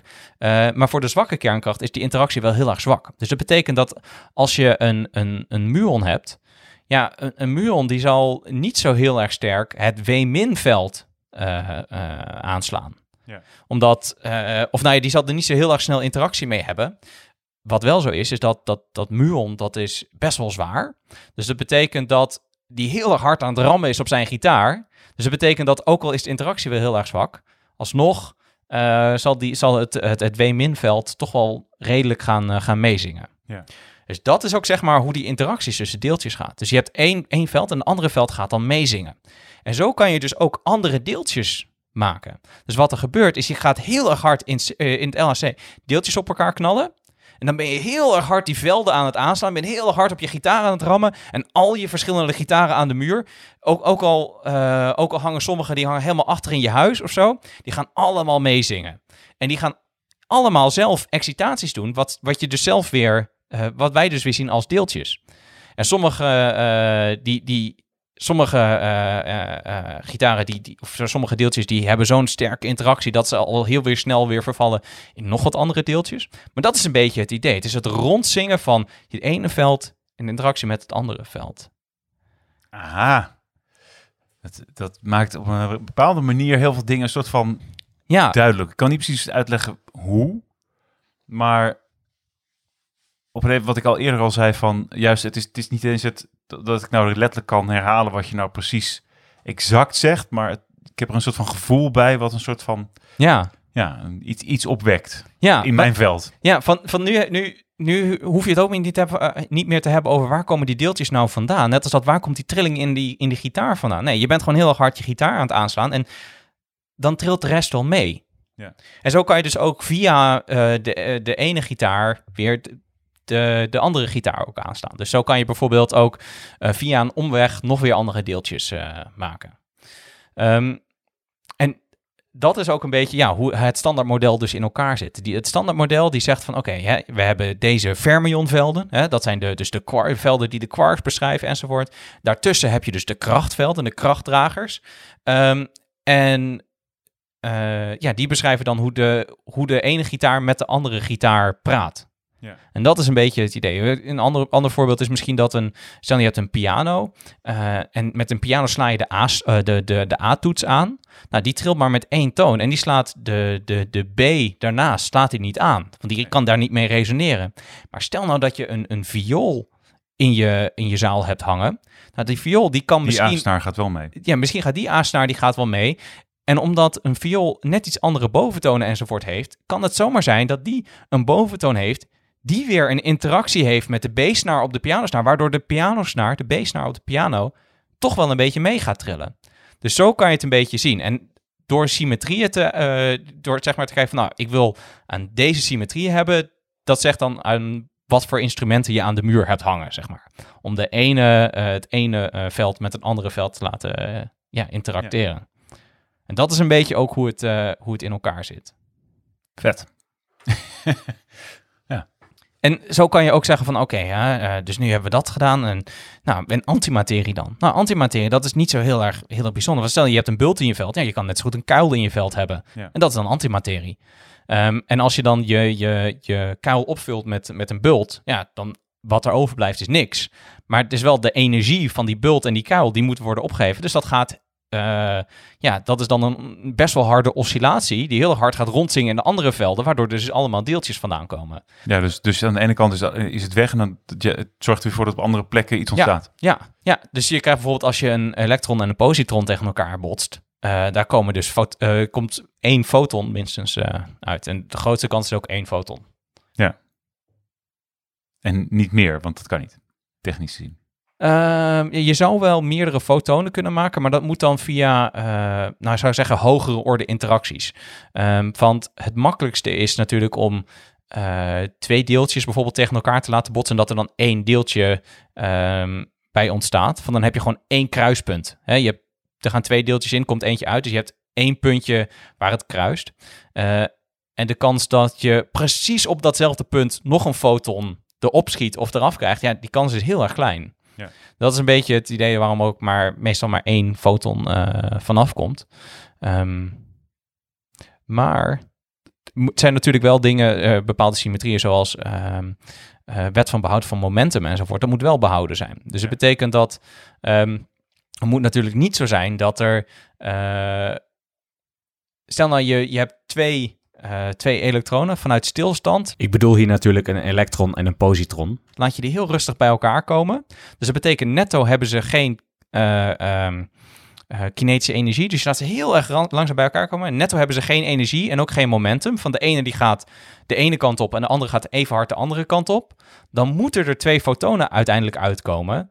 Want als er één foton uitkomt, dan heb je in één keer een impuls één kant op. En dan heb je wet van behoud van momentum geschonden. Dus dan moet er wel twee uitkomen. Ja. Maar goed, dus je hebt dan eh, ja, materie en precies het tegenovergestelde, dat is antimaterie. En dat gedraagt zich ook niet echt anders dan ja, gewone materie. Behalve dan dat het ja, een, een niet-materie is. Ja. Het is een absentie van materie, maar het is dan nog meer de afwezigheid van, eh, van materie. Nou ja, goed, maar dat, dat, dat is dus, eh, ja, dat, dat dat is allemaal berekend en het zou er allemaal moeten zijn, maar het is er niet meer. Nee, dat, dat, dat is inderdaad eh, raar. Dat ehm, je kan geen materie maken zonder antimaterie te maken. Ja, en toch Eh, is het allemaal weg. Althans, Nou ja, toch leven wij in een universum waar we alleen maar materie ja, of antimaterie, lang, ligt eraan hoe je definieert, eh, zien. En, en niet de ander. Ja. Ehm, hoe dat is, dat is een van de vraagstukken van ja, de, de mens. of een van ja, de natuurkundige vraagstukken. En ehm, we denken op dit moment dat er een soort wel een soort anti of eh, een, een, een soort symmetriebreking zit tussen eh, materie en antimaterie. Dus dat die twee dingen net niet hetzelfde zijn. En dat eh, het universum begon met bijna evenveel materie als antimaterie. Ehm, en zeg maar dat er door ja, die asymmetrie, hè, dus dat ze net niet hetzelfde zijn, dat er iets meer antimaterie, of sorry, iets meer materie is gevormd dan antimaterie. En het grootste gedeelte heeft elkaar geannihileerd, opgeheven. En wat dan overblijft, daar is ons universum ja. dan, uh, dan uitgemaakt. Ja, dat klopt. Ehm, maar dan nog, denk ik, de vraag waar je mee begon. En dat is, hoe zit het dan met Higgs? Daar Ja. heb ik nog helemaal niet over gehad. nee, maar dat wordt natuurlijk wel ges- gesteld dat het een heel belangrijk eh boson is om eh, gewicht aan dingen te geven of Ja. iets dergelijks. Ja, en dat heeft ermee te maken dat eh, je kan alleen maar eh, die symmetrie-eisen eh, stellen als ehm, de, de, de dragers van de eh, zwakke kernkracht geen massa hebben. Dus dat betekent dat dit, die symmetrie, die heb je alleen maar, of die kan je wel zeggen, eh, die kan je wel hebben, maar wat er dan uit voortvloeit is dat het W- eh, het W en het Z0-boson van de zwakke kernkracht, die hebben dan geen massa. En we weten dat die wel een massa hebben. Dus dat betekent dat, oké, of ons model is verkeerd, wat redelijk sterk lijkt, van, nou ja, onze metingen komen zo goed overeen met de eh, voorspellingen, dat, nou, dat model zal wel juist zijn, of er is iets anders aan de hand. Ehm, en dat wordt dus ook wel verklaard door het Higgs-veld en het bijbehorende eh, Higgs-deeltje. Um, het Higgsveld werd voor het eerst voorgesteld in 1964 door Robert Brout, François Englert, Gerard Guralnik, uh, Richard Hagen, misschien ook wel Richard Hagen, weet niet, Tom Kibble en Peter Higgs. Dus er waren meerdere mensen die parallel bezig waren aan, uh, aan hetzelfde. Um, en het doel van het Higgs-deeltje is om massa te geven aan die drie bosonen. Um, en want ze kunnen die niet uit zichzelf krijgen. Want nou ja, die symmetrie is er, dus dan hebben ze geen massa. Dus hoe komen ze dan uit, aan hun massa? Nou, toen werd er dus een, een mechanisme voorgesteld die die symmetrie uh, zal breken. Dus dat betekent, je voegt een extra veld of een deeltje toe en die zorgt ervoor dat, ja, die symmetrie die is er wel, maar wij observeren hem niet, want door het Higgsveld is die gebroken. Ja. Dus je hebt, um, ja, je hebt bijvoorbeeld watermoleculen. En ja, elk watermolecuul is zeg maar gelijk aan elk ander watermolecuul. Maar door bepaalde eigenschappen eraan te geven. Dus je voegt watermoleculen bij elkaar en die bevries je. Uh, en daarnaast uh, verhit je de een tot boven de 100 graden. En dan hebben ze hele andere eigenschappen. Maar het zijn wel dezelfde deeltjes. Dus zo is, die, is er nog steeds een soort symmetrie tussen nou ja, elk watermolecuul. Maar alsnog lijkt het alsof die heel erg anders zijn. Terwijl het fundamenteel een beetje hetzelfde is. En uh, ik vind ja, het, het Higgsveld uitleggen vind ik echt best wel moeilijk. Um, maar wat er nou anders is aan uh, het, het Higgsveld, of het verschil tussen een Higgsveld en alle andere velden, is dat normaal gesproken is elk veld uh, nul. Standaard. Als je geen deeltjes hebt in een vacuüm, ja, dan heb je wat vacuümoscillaties enzovoort. Maar gemiddeld is die nul. Je hebt geen deeltjes. Het Higgsveld is dat niet. Het Higgsveld heeft een, een, een, een, een vacuümwaarde die niet gelijk is aan nul, die hoger is. Dus dat betekent dat uh, ja, je kan dat soort van zien als dat uh, die gitaar soort van altijd aan het zingen is. Dus dat betekent dat uh, er zijn altijd, zeg maar, is dat veld aanwezig. En dat betekent dus dat als jij een, een W-min boson bent en je probeert daardoor, zeg maar, door de ruimte te reizen, dan heb je altijd, bots je dan, zeg maar, tegen dat Higgsveld aan. Van, je hebt altijd een interactie met dat Higgsveld.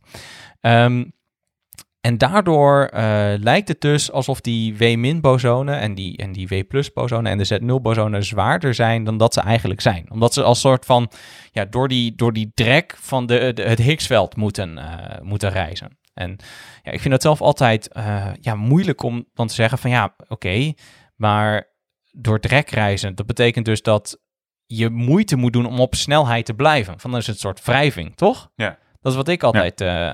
altijd denk. En ja, dat, dat is ook heel erg moeilijk om te verklaren. Behalve dan dat. Um, dit gaat misschien net iets te diep. Maar stel nou, ik heb um, allemaal fotonen. Dat zijn lichtdeeltjes en die hebben dus geen massa. En wat ik dan doe, is ik bouw daar een massaloze, massaloze spiegeldoos omheen. Dus ik heb een, een, een, een, een theoretische massaloze uh, doos met allemaal fotonen erin. Nou, die fotonen die hebben geen massa. En die doos die heeft ook geen massa. Maar op het moment dat, die, dat ik die doos begin te bewegen, wat er dan gebeurt is, er zijn fotonen die bewegen dan in één keer tegen de achterwand aan van, um, van mijn doos.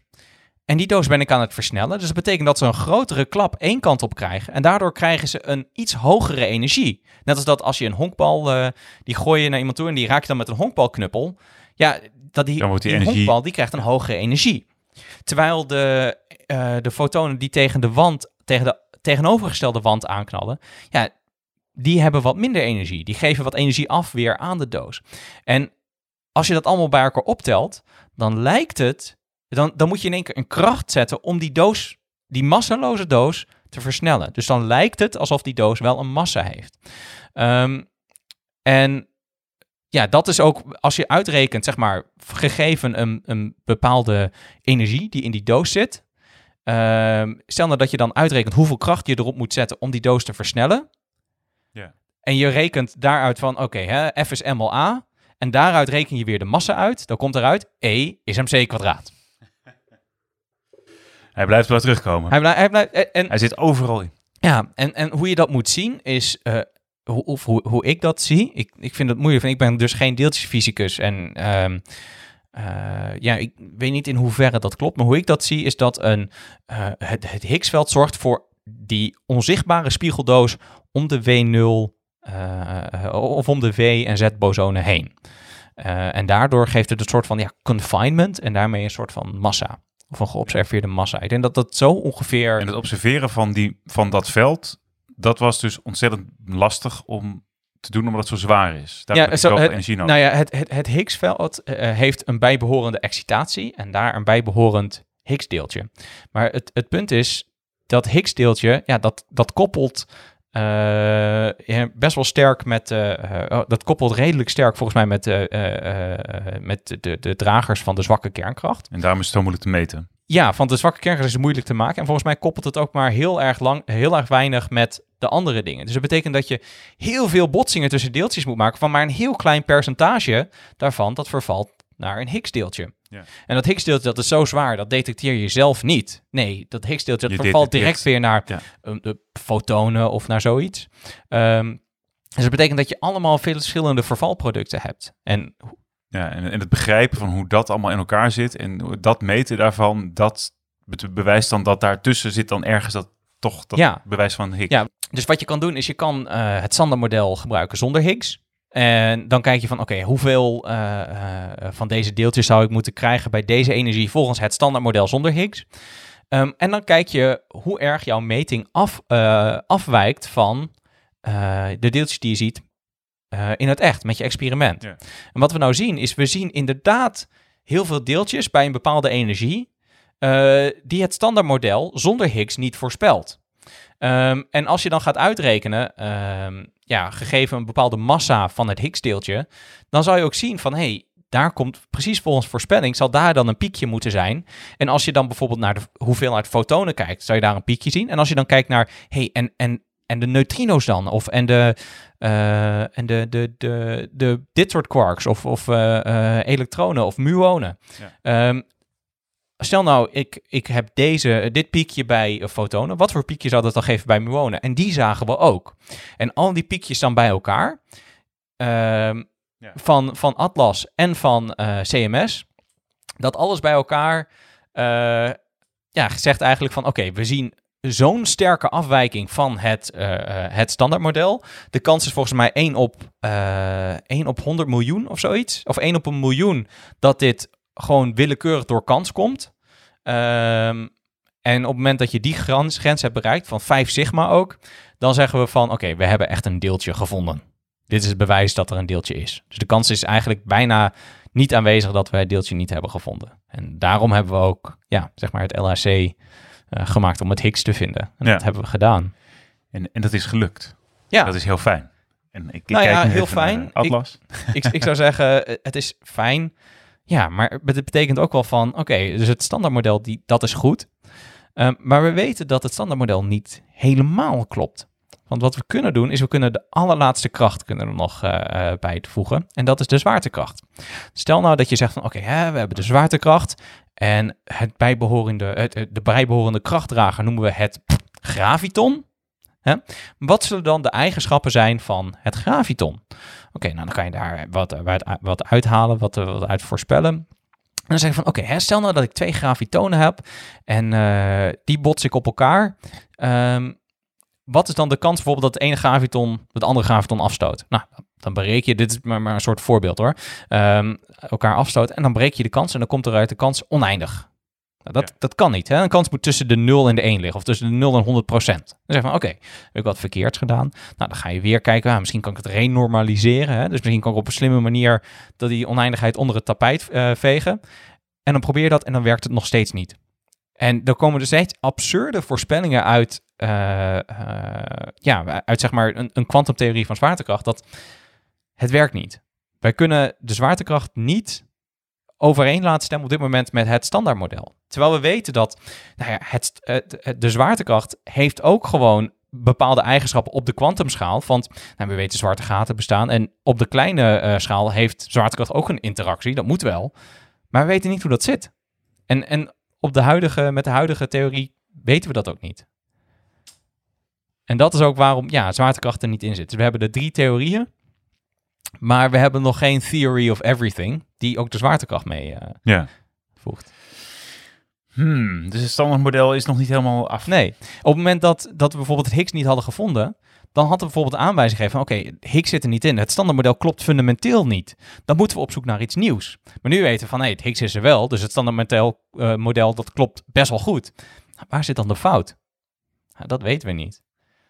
Ja, en dat is de reden ook waarom zeg maar, uh, natuurkundigen die dus bij uh, CERN werken en ook anderen natuurlijk zeggen van we hopen nog steeds ergens een fout te vinden. Ja. We hopen iets te vinden wat we niet begrijpen. Ja, ja Want dat... dan hebben we een nieuw aanknopingspunt. Ja, dan, dan kan je, maar dan kan je ook zeggen, dan, dan heb je echt iets nieuws gevonden. Als de gevestigde theorie niet waar is, dat is waar, waar wij natuurkunde naar op zoek zijn. Natuurlijk wil ik graag dat ik gelijk heb voor mijn theorie, maar ik wil heel graag dat al mijn concurrenten het verkeerd hebben. Ja. Dat is heel erg leuk om te zeggen, jullie hebben allemaal verkeerd en ik heb gelijk. ja, ja. Ja. Jeetje, man. Het, uh...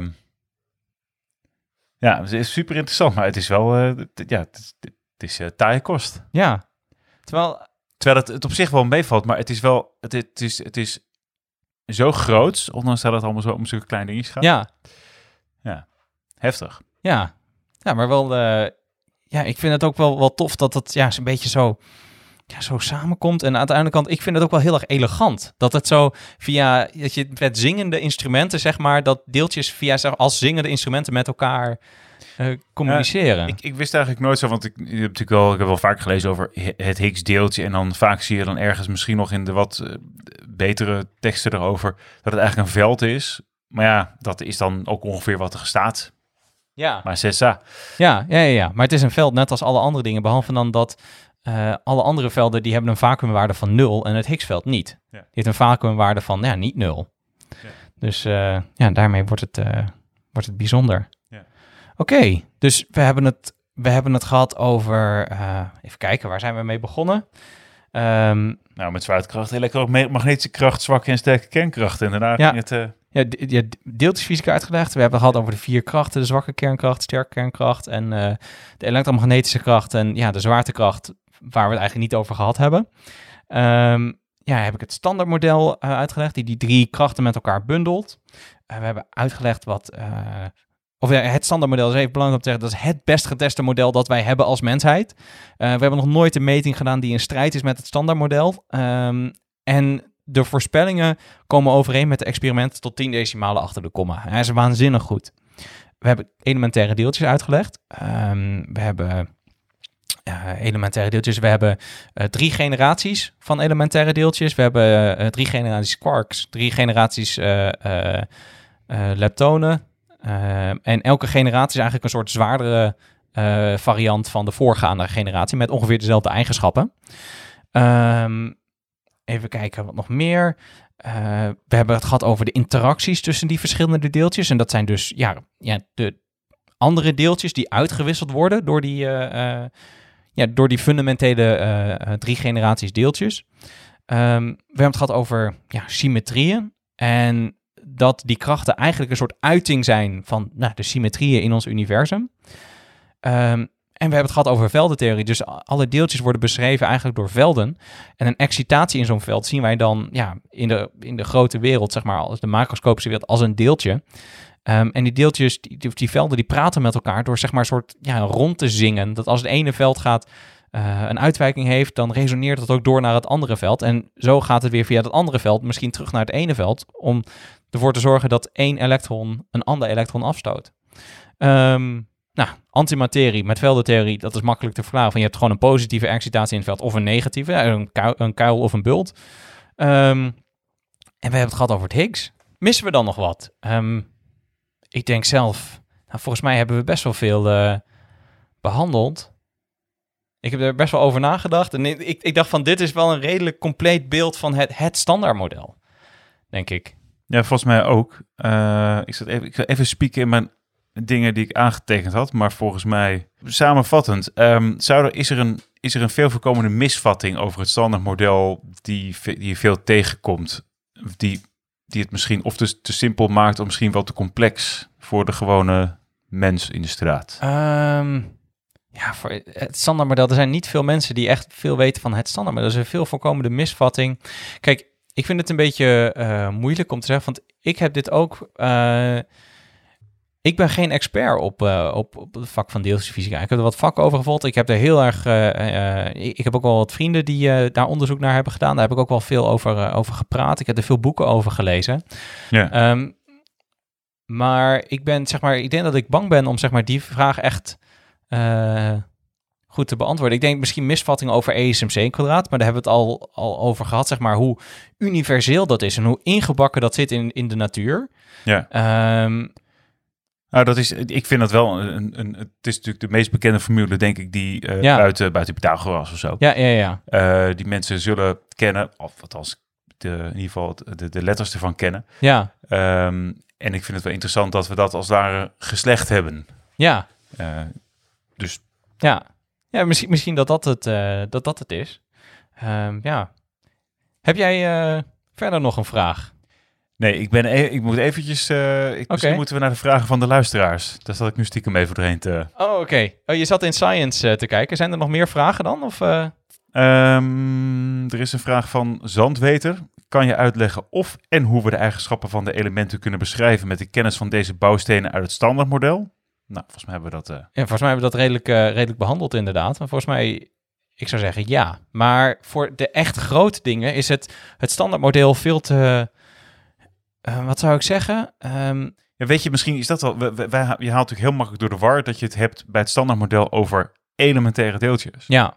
En niet over ons als mens, een boom, een, misschien ja. ergens technisch gezien wel, maar toch ook weer niet. Ja, je zou dat, kijk, natuurlijk, ik denk wij, wij, wij natuurkundigen zijn er van overtuigd dat in principe zou je met het standaardmodel uh, alles kunnen verklaren. Uh, je zou, ja, je zou echt alle materiaaleigenschappen kunnen verklaren, kleur en al dat soort dingen, maar uh, het, ik denk dat om al die deeltjes zo mee te nemen, uh, dat kost zoveel computerkracht dat dat gewoon, het is gewoon weg niet te doen.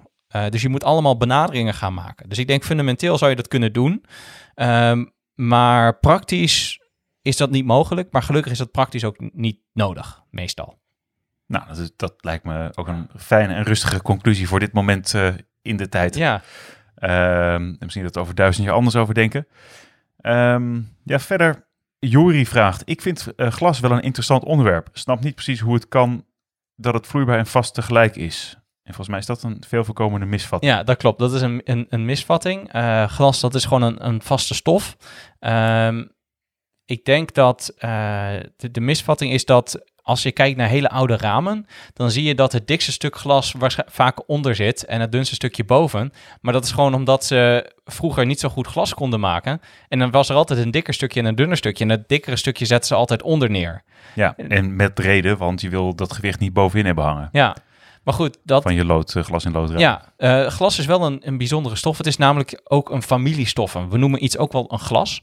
Um, als het uh, niet een mooie kristallijne structuur heeft. Dus dat betekent in een glas, uh, dat is redelijk snel afgekoeld. En daarmee geef je de, de atomen waar het glas uit bestaat niet de kans om mooi uit te kristalliseren en in een mooi geordend rooster te gaan zitten. Nee, het zit allemaal willekeurig, een beetje door elkaar. Alsof het een alsof het een soort van vloeistof is. Want in een vloeistof zitten alle moleculen en atomen ook gewoon een beetje willekeurig overal. Um, alleen in een, in een glas kunnen ze niet bewegen. Dus dan betekent ze zijn vastgevroren op een plek. Maar um, ja, het zit vastgevroren op een plek in de structuur van een vloeistof, maar ze zitten wel vast. Ja. En dat is ook gewoon een glas. Dus um, je hebt ook bijvoorbeeld plastics die een, een, een glas zijn. Ja. Omdat het gewoon qua structuur erop lijkt. Ja. Ja. Ja. Ja, uh, wat trouwens wel grappig, in de vorige aflevering had je het over goud nanodeeltjes. Dat Ja. die zorg voor, ervoor zorgen dat het rood kleurt. En Ja. rood glas van, zeg maar, uit de middeleeuwen en dergelijke, dat is feitelijk eh, glas met gouddeeltjes. ja, dat klopt. Dat is precies hetzelfde, inderdaad. Ja. hartstikke cool. Maar goed, dat even een zijsprong, maar ik vind het wel heel erg leuk eh, hoe dat dan werkt. Zeg maar, dat mensen dus zonder kennis van zaken gewoon toch dat soort dingen, Ja, ja, ja, ja. Ja, dat het gewoon zo in elkaar zit. ja. Ehm, ja, andere vragen. Ik heb hier nog een vraag van Robert D. En denk je dat het mogelijk is om bij één theorie voor alles uit te komen? Een theory of everything. En dan vraagt hij zich daaronder af. Het is wel loosely related aan het standaardmodel, right? Ja, ja, dat is absoluut eh, gerelateerd aan het, aan het, aan het standaardmodel. Ehm ik, ik zou zeggen, fundamenteel is er is er een theorie die alles, alles begrijpt. Tenzij je zegt het is turtles all the way down. Dus dat betekent elke theorie heeft een onderliggende theorie en dat heeft weer een onderliggende theorie tot in het oneindige. Dat lijkt me heel sterk. Ik denk dat er een soort fundamentele regels zijn waar het universum zich aan houdt. Ehm, we weten dat uh, om. Wat er bijvoorbeeld is, is dat we weten dat de kwantumfysica er is. Dus we weten dat je niet altijd alles uh, uh, ja, zeker kan weten. Je hebt, je hebt golfjes. En zo heb je bijvoorbeeld, stel dat je een zwart gat hebt. Um, dan heb je de, de event horizon. Um, en je hebt ook kwantumoscillaties in de event horizon. Dat we weten dat moet er zijn op de nanoschaal, maar we hebben geen theorie die dat beschrijft. Terwijl we wel weten, ja, dat moet er gewoon zijn. Er, er is op een gegeven moment een, als je gaat naar hele zware, hele kleine dingen, zoals zwarte gaten, dan weten we dat er een theorie moet zijn die dat beschrijft. Want in de praktijk bestaat het ook, die situatie. Dus dat betekent dat het moet zich uh, op een bepaalde manier gedragen. Dus is dat te vatten in een theorie. Um, en dan is natuurlijk praktisch de vraag: kunnen wij als mensheid hebben wij de, de hersencapaciteit om zo'n theorie te bedenken? Uh, misschien heb ik, heb ik ons als mensheid hoog zitten, maar ik denk het wel. Ik denk dat het, dat, dat het fundamenteel mogelijk is voor ons als mens om het universum te bevatten. Um, maar ja, dat is de enige theorie waar ik aan zou durven, of zeg maar de enige aanname waar ik aan zou durven te twijfelen. Maar ik denk wel, het antwoord is er. Dat, dat weet ik zeker. Um, maar uh, ja. Wij het gaan meemaken. Ja, nou, wij meemaken misschien niet. Um, maar wij, wij als mensheid dat kunnen ontrafelen, dat denk ik wel. Ja, oké. Okay. Met wij bedoel ik even ja. ons en niet wij als mensheid. Oké, okay, ja. Dus, uh, maar als je het wij als mensheid, dan uh, dat denk ik ook. Ja. ja. Oké. Okay. Uh, eens even kijken. Het standaardmodel. Een vraag per e-mail. Um, en die is van Kim Hovenstad. Ja, dus een paar afleveringen terug was het er ook al. Had ook een mailtje gestuurd. En ze vraagt, beste Sander, ik ken nog wel wat elementen uit de PS. De materialen om ons heen hebben bepaalde eigenschappen dankzij deze gecombineerde elementen. Nu dacht ik dat we een standaardmodel hebben om de opbouw van alle deeltjes te beschrijven, dus uiteindelijk ook de elementen. Kun je uitleggen of en hoe we de eigenschappen van de elementen kunnen beschrijven met de kennis van deze bouwstenen uit het standaardmodel? Nou, Kim, speciaal voor jou heb ik een hele aflevering voor je, voor je opgenomen. Ik hoop uh, dat jouw vraag ook hiermee uh, met deze aflevering direct beantwoord uh, is. Mocht dat niet zo zijn, stuur gewoon weer een mailtje en dan gaan we er weer op in. en nog een aflevering. ja. ja. superleuk. Kim die mailde mij gisteravond. En toen dacht ik van, ah, kan, je eens wat, kan je eens wat vertellen over het standaardmodel? Toen dacht ik van, oh ja, nice. Ik heb net zeg maar het voorbereidingsdocument gemaakt voor het standaardmodel. Dus dat is al nou, goede timing. grappig. Goed, Krijn, heb jij nog de vraag van de leek? De vraag van mijn vraag? Oh, dat, ja. Ja, wat had ik ook weer gezegd? Ik had er een paar uh, gedaan, maar volgens mij um, kunnen we misschien het best zeggen, we hebben nu Higgs en wat nu? We hebben nu Higgs en wat nu? Um, dat is wel een goede. Van volgens mij is uh, Higgs niet het enige. Ik, volgens mij is het zo dat als je een, een Higgs-theorie opstelt, dan komen er ook meerdere Higgs-deeltjes uit. En dan is meer de vraag van welk Higgs-deeltje hebben we nu gevonden? En verder hebben we uh, natuurlijk um, ja, dingen als, uh, ja, we zien in het universum zien wij donkere materie, donkere energie. we hebben het, het de zwaartekracht of ja, de relativiteitstheorie nog niet verenigd met het standaardmodel. Um, verder zijn er ook nog andere hypotheses, zoals supersymmetrie. Supersymmetrie die zegt eigenlijk dat elk deeltje een, een supersymmetrisch deeltje heeft. Elke boson heeft een supersymmetrische fermion en vice versa. En hoe ziet dat er dan uit in, de, in die omschrijving van die, zeg maar, zo'n kubus? Um, of kan dat eigenlijk? Nou ja, het betekent dat je hebt nog een soort symmetrie. Uh, en die zegt dat elk, elk boson heeft een fermion. En volgens de, um, uh, de, de echte harde supersymmetrie um, heeft ook elk, elk supersymmetrisch fermion dezelfde massa als nou ja, het originele boson en vice versa. Maar dat is er niet. Want die deeltjes die hadden we dan al gemaakt in het LHC. Dus het betekent dat die sterke vorm van supersymmetrie, dat bestaat niet. Maar het kan ook zijn dat die supersymmetrie op een bepaalde, op een bepaalde manier gebroken is. Dus het betekent dat er bijvoorbeeld uh, voor de fermionen die we hebben, dat er hele zware, ja, soort supersymmetrische partners zijn. Uh, die noemen we dus ook wel, even kijken hoor, voor alle leptons hebben we de supersymmetrische partners met een S ervoor. Dus je hebt dan in plaats van het elektron heb je het selectron. En je hebt dan in plaats van de tau heb je de stau. En uh, even kijken, daar had je dan voor de alle, uh, alle bosonen. Of volgens mij had je inderdaad voor, voor alle, alle fermionen had je dus met een S. Dus je hebt dan volgens mij de subquark en de stounquark en de charm en de strange. Um, en je hebt dan voor de um, uh, bosonen heb je de ino variant. Dus je hebt dan een, een foton en een fotino. Um, en uh, een gluon maar, en een glu gluonino of zoiets. Wat ik begreep zeg maar, van iemand die ermee bezig is bij CERN, die zei... Ja, uh, wij hebben eigenlijk een, gewoon een grotere LHC nodig. Ja, dus ik ben om, voor. Om, om die van ons te kunnen ontdekken als het er is. Ja, ja dat, dat waarschijnlijk wel. Uh, omdat... Uh, die 100 kilometer ring, zeg maar, waar toch wel een beetje op aangestuurd wordt door deze en gene. Ja, nou ja, het is zo dat uh, ik denk dat als die er zijn, dan hebben ze zo'n hoge massa dat je die niet zou kunnen produceren in het geweld dat. Ja, uh, dat is ook wat hij zei. Ja, dus dat we nog hogere energie moeten hebben om uh, ja, dat soort deeltjes te kunnen maken. Ja. Omdat die zo zwaar zijn. Um, dus ja, maar. Ja, dit, dit is al 99,999 8% van de lichtsnelheid. En nog meer negens, denk ja, ik. Uh, niet te geloven. Ja, ja het, is, het is trouwens wel leuk. Dat je, je zei ook dat die hele bundel die had dan de, dezelfde kinetische energie als een, uh, een, ja, als een de, trein met ja. ja. als een trein met uh, wat is het TGV en ja dat klopt ook bijna gewoon. Dus het is gewoon echt een, een trein van een paar ton met een snelheid van over de 100 km per uur. Ja, of, of nou ja, een paar ton is een paar tientallen tonnen. Ik heb toen een keertje kort uitgerekend. En ja, klopt. Het is echt, even teruggerekend, ja. Ja, ja en het, klopt ook inderdaad. Het is een enorme uh, energie. Oh, wat misschien trouwens wel leuk is, is dat de, de vraag: wat gebeurt er als je een hand in het LHC steekt?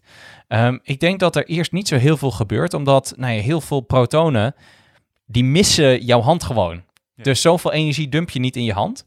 Um, maar er is wel volgens mij een Rus geweest. Die is door een ongelukje, per ongeluk, zeg maar, heeft hij zo'n beam door zijn hoofd heen gehad. Door zijn oog ook heen. Dus je zag één keer een... Bij LHC? Nee, niet bij het LHC. Bij een, in, in, in, bij een versneller in Rusland? Ja, dat denk ik. uh, dat is ook al een tijd geleden, denk ik. Uh, in tijden van de Koude Oorlog, denk ik. Maar en die, volgens mij vertelde hij ook dat hij dan uh, een zeg maar nog nooit zo'n felle flits had gezien. Dus dat is zeg maar, een fel, felle flits dan zeg maar, de, zeg maar in, in de zon kijken.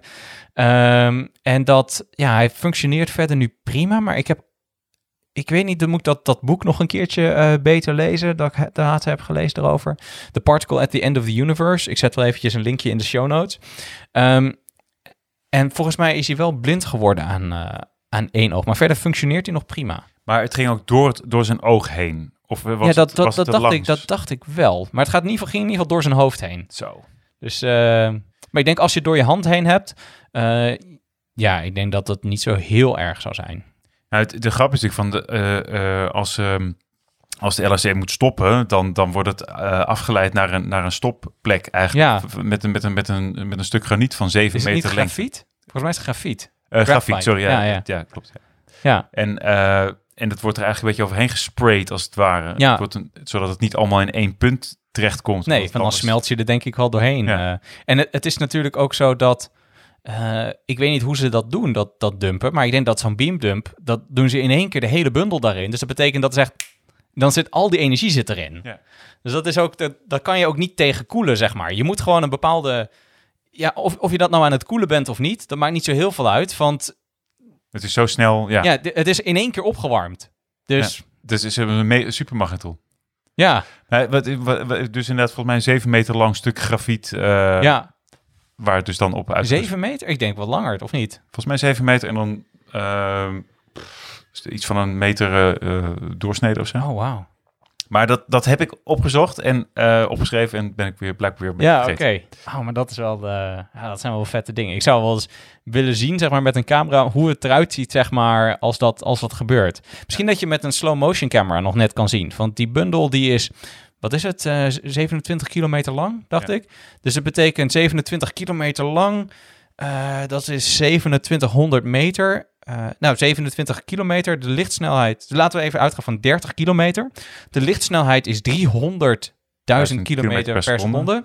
Dus dat betekent dat je uh, een tienduizendste seconde dumpt die, die beam erin. Dus dat is eh 100 microseconden. Dus Dat dat, is wel best wel lang Ja. voor, die, voor die tijd. En je kan tegenwoordig met, eh, volgens mij met de beste eh, commerciële camera's, kan je richting de miljoen frames per seconde. Dus dan kan je zeg maar in een paar frames, kan je dat nog zien. Vet. Ik, ik weet niet of ze dat ooit gedaan hebben. Ik ben het niet tegengekomen. Ik denk dat het wel uit kan om dat een keertje te doen. Maar ik weet het niet. Misschien is het wel heel erg saai. Misschien zie je er ook niks van. Maar Ja, misschien ziet het er gewoon uit als eh, iets van... Ja, nog niet eens, denk ik. Misschien zie je er wel echt helemaal niks van. Maar het zal wel vet zijn om, eh, ja, om eens te bekijken. Nee, je, je, kunt, eh, je kunt wel die dingen ook al googlen. Tenminste, ik heb wel op die... die maar het vele van die CERN-site is... Dat bestaat natuurlijk al zo lang. Daar zit zo ontzettend veel legacy zo Ja, tussen. ja, ja, ja. Dat, je, dat, het, dat, het, dat het vinden van de juiste plaatjes of de juiste schema's is best wel lastig geworden. Ja. Voor als je niet precies weet hoe dat zoeksysteem erachter nog werkt. Ja, ja, dat kan ik me voorstellen. Dus dan denk je van, oh, ik eh, zoek wel even snel wat interessante plaatjes. Maar dan denk je, oh, dat kost iets meer. de- Ja, ja, ja, ja. Goed. Ehm, en dan zijn we weer bij het moment waar jullie allemaal op, zitten, op hebben zitten wachten. Dit is prijsvraag. Oh, nee. Nou, bijna wel. Het, het, moment van het uitreiken van de doctorale kudo. En de doctorale kudo gaat deze keer postuum naar Richard Feynman. Feynman won in eh, 1965 de Nobelprijs samen met Julian eh, Swinger en Shinichiro Tomonaga voor het formuleren van de kwantum-elektrodynamica dat ten grondslag lag aan het standaardmodel. Maar niet alleen dat, hij hecht ook heel veel waarde aan het communiceren van zijn ontdekkingen en heeft daarmee ook meerdere boeken geschreven, lezingen gegeven, waaronder bijvoorbeeld de bekende Feynman Lectures. Ik heb eh, ja, de boekversie daarvan in mijn kast staan ook. Ehm, There's Plenty of Room at the Bottom en eh, lezingen die bijvoorbeeld resulteerden in het boek eh, QED, Quantum Electrodynamics. Echt een aanrader. Ehm, dus ja, een extra onderscheiding heeft hij eigenlijk niet nodig, maar ja, toch zeker verdiend. Dr. Feynman, deze doctorale kudo is voor jou. Nou, hulde. Hulde. En dan zijn we alweer aan het einde. Dit was Komt de Leek bij de dokter. Vandaag hadden we het over het beste model ter wereld, het standaardmodel. Onze leek van vandaag was Krijn Soeteman. Krijn, dankjewel voor je aanwezigheid. Of dankjewel voor dat ik hier aanwezig mocht zijn. Ehm, waar moeten mensen zoeken als ze meer over jou willen weten? D- gewoon internet eigenlijk. Ehm, ik, ik heb, mijn naam is niet zo moeilijk te googlen. eh, en ik kom ook altijd bovenaan. Oké, En verder, eh, ja, je kunt me benaderen via Twitter of ehm, any other way die je kunt vinden op internet. Oké, nou mooi. Oké, luister je nou naar de podcast en is er iets niet duidelijk? Zeg ik iets compleet verkeerds of heb je een andere opmerking?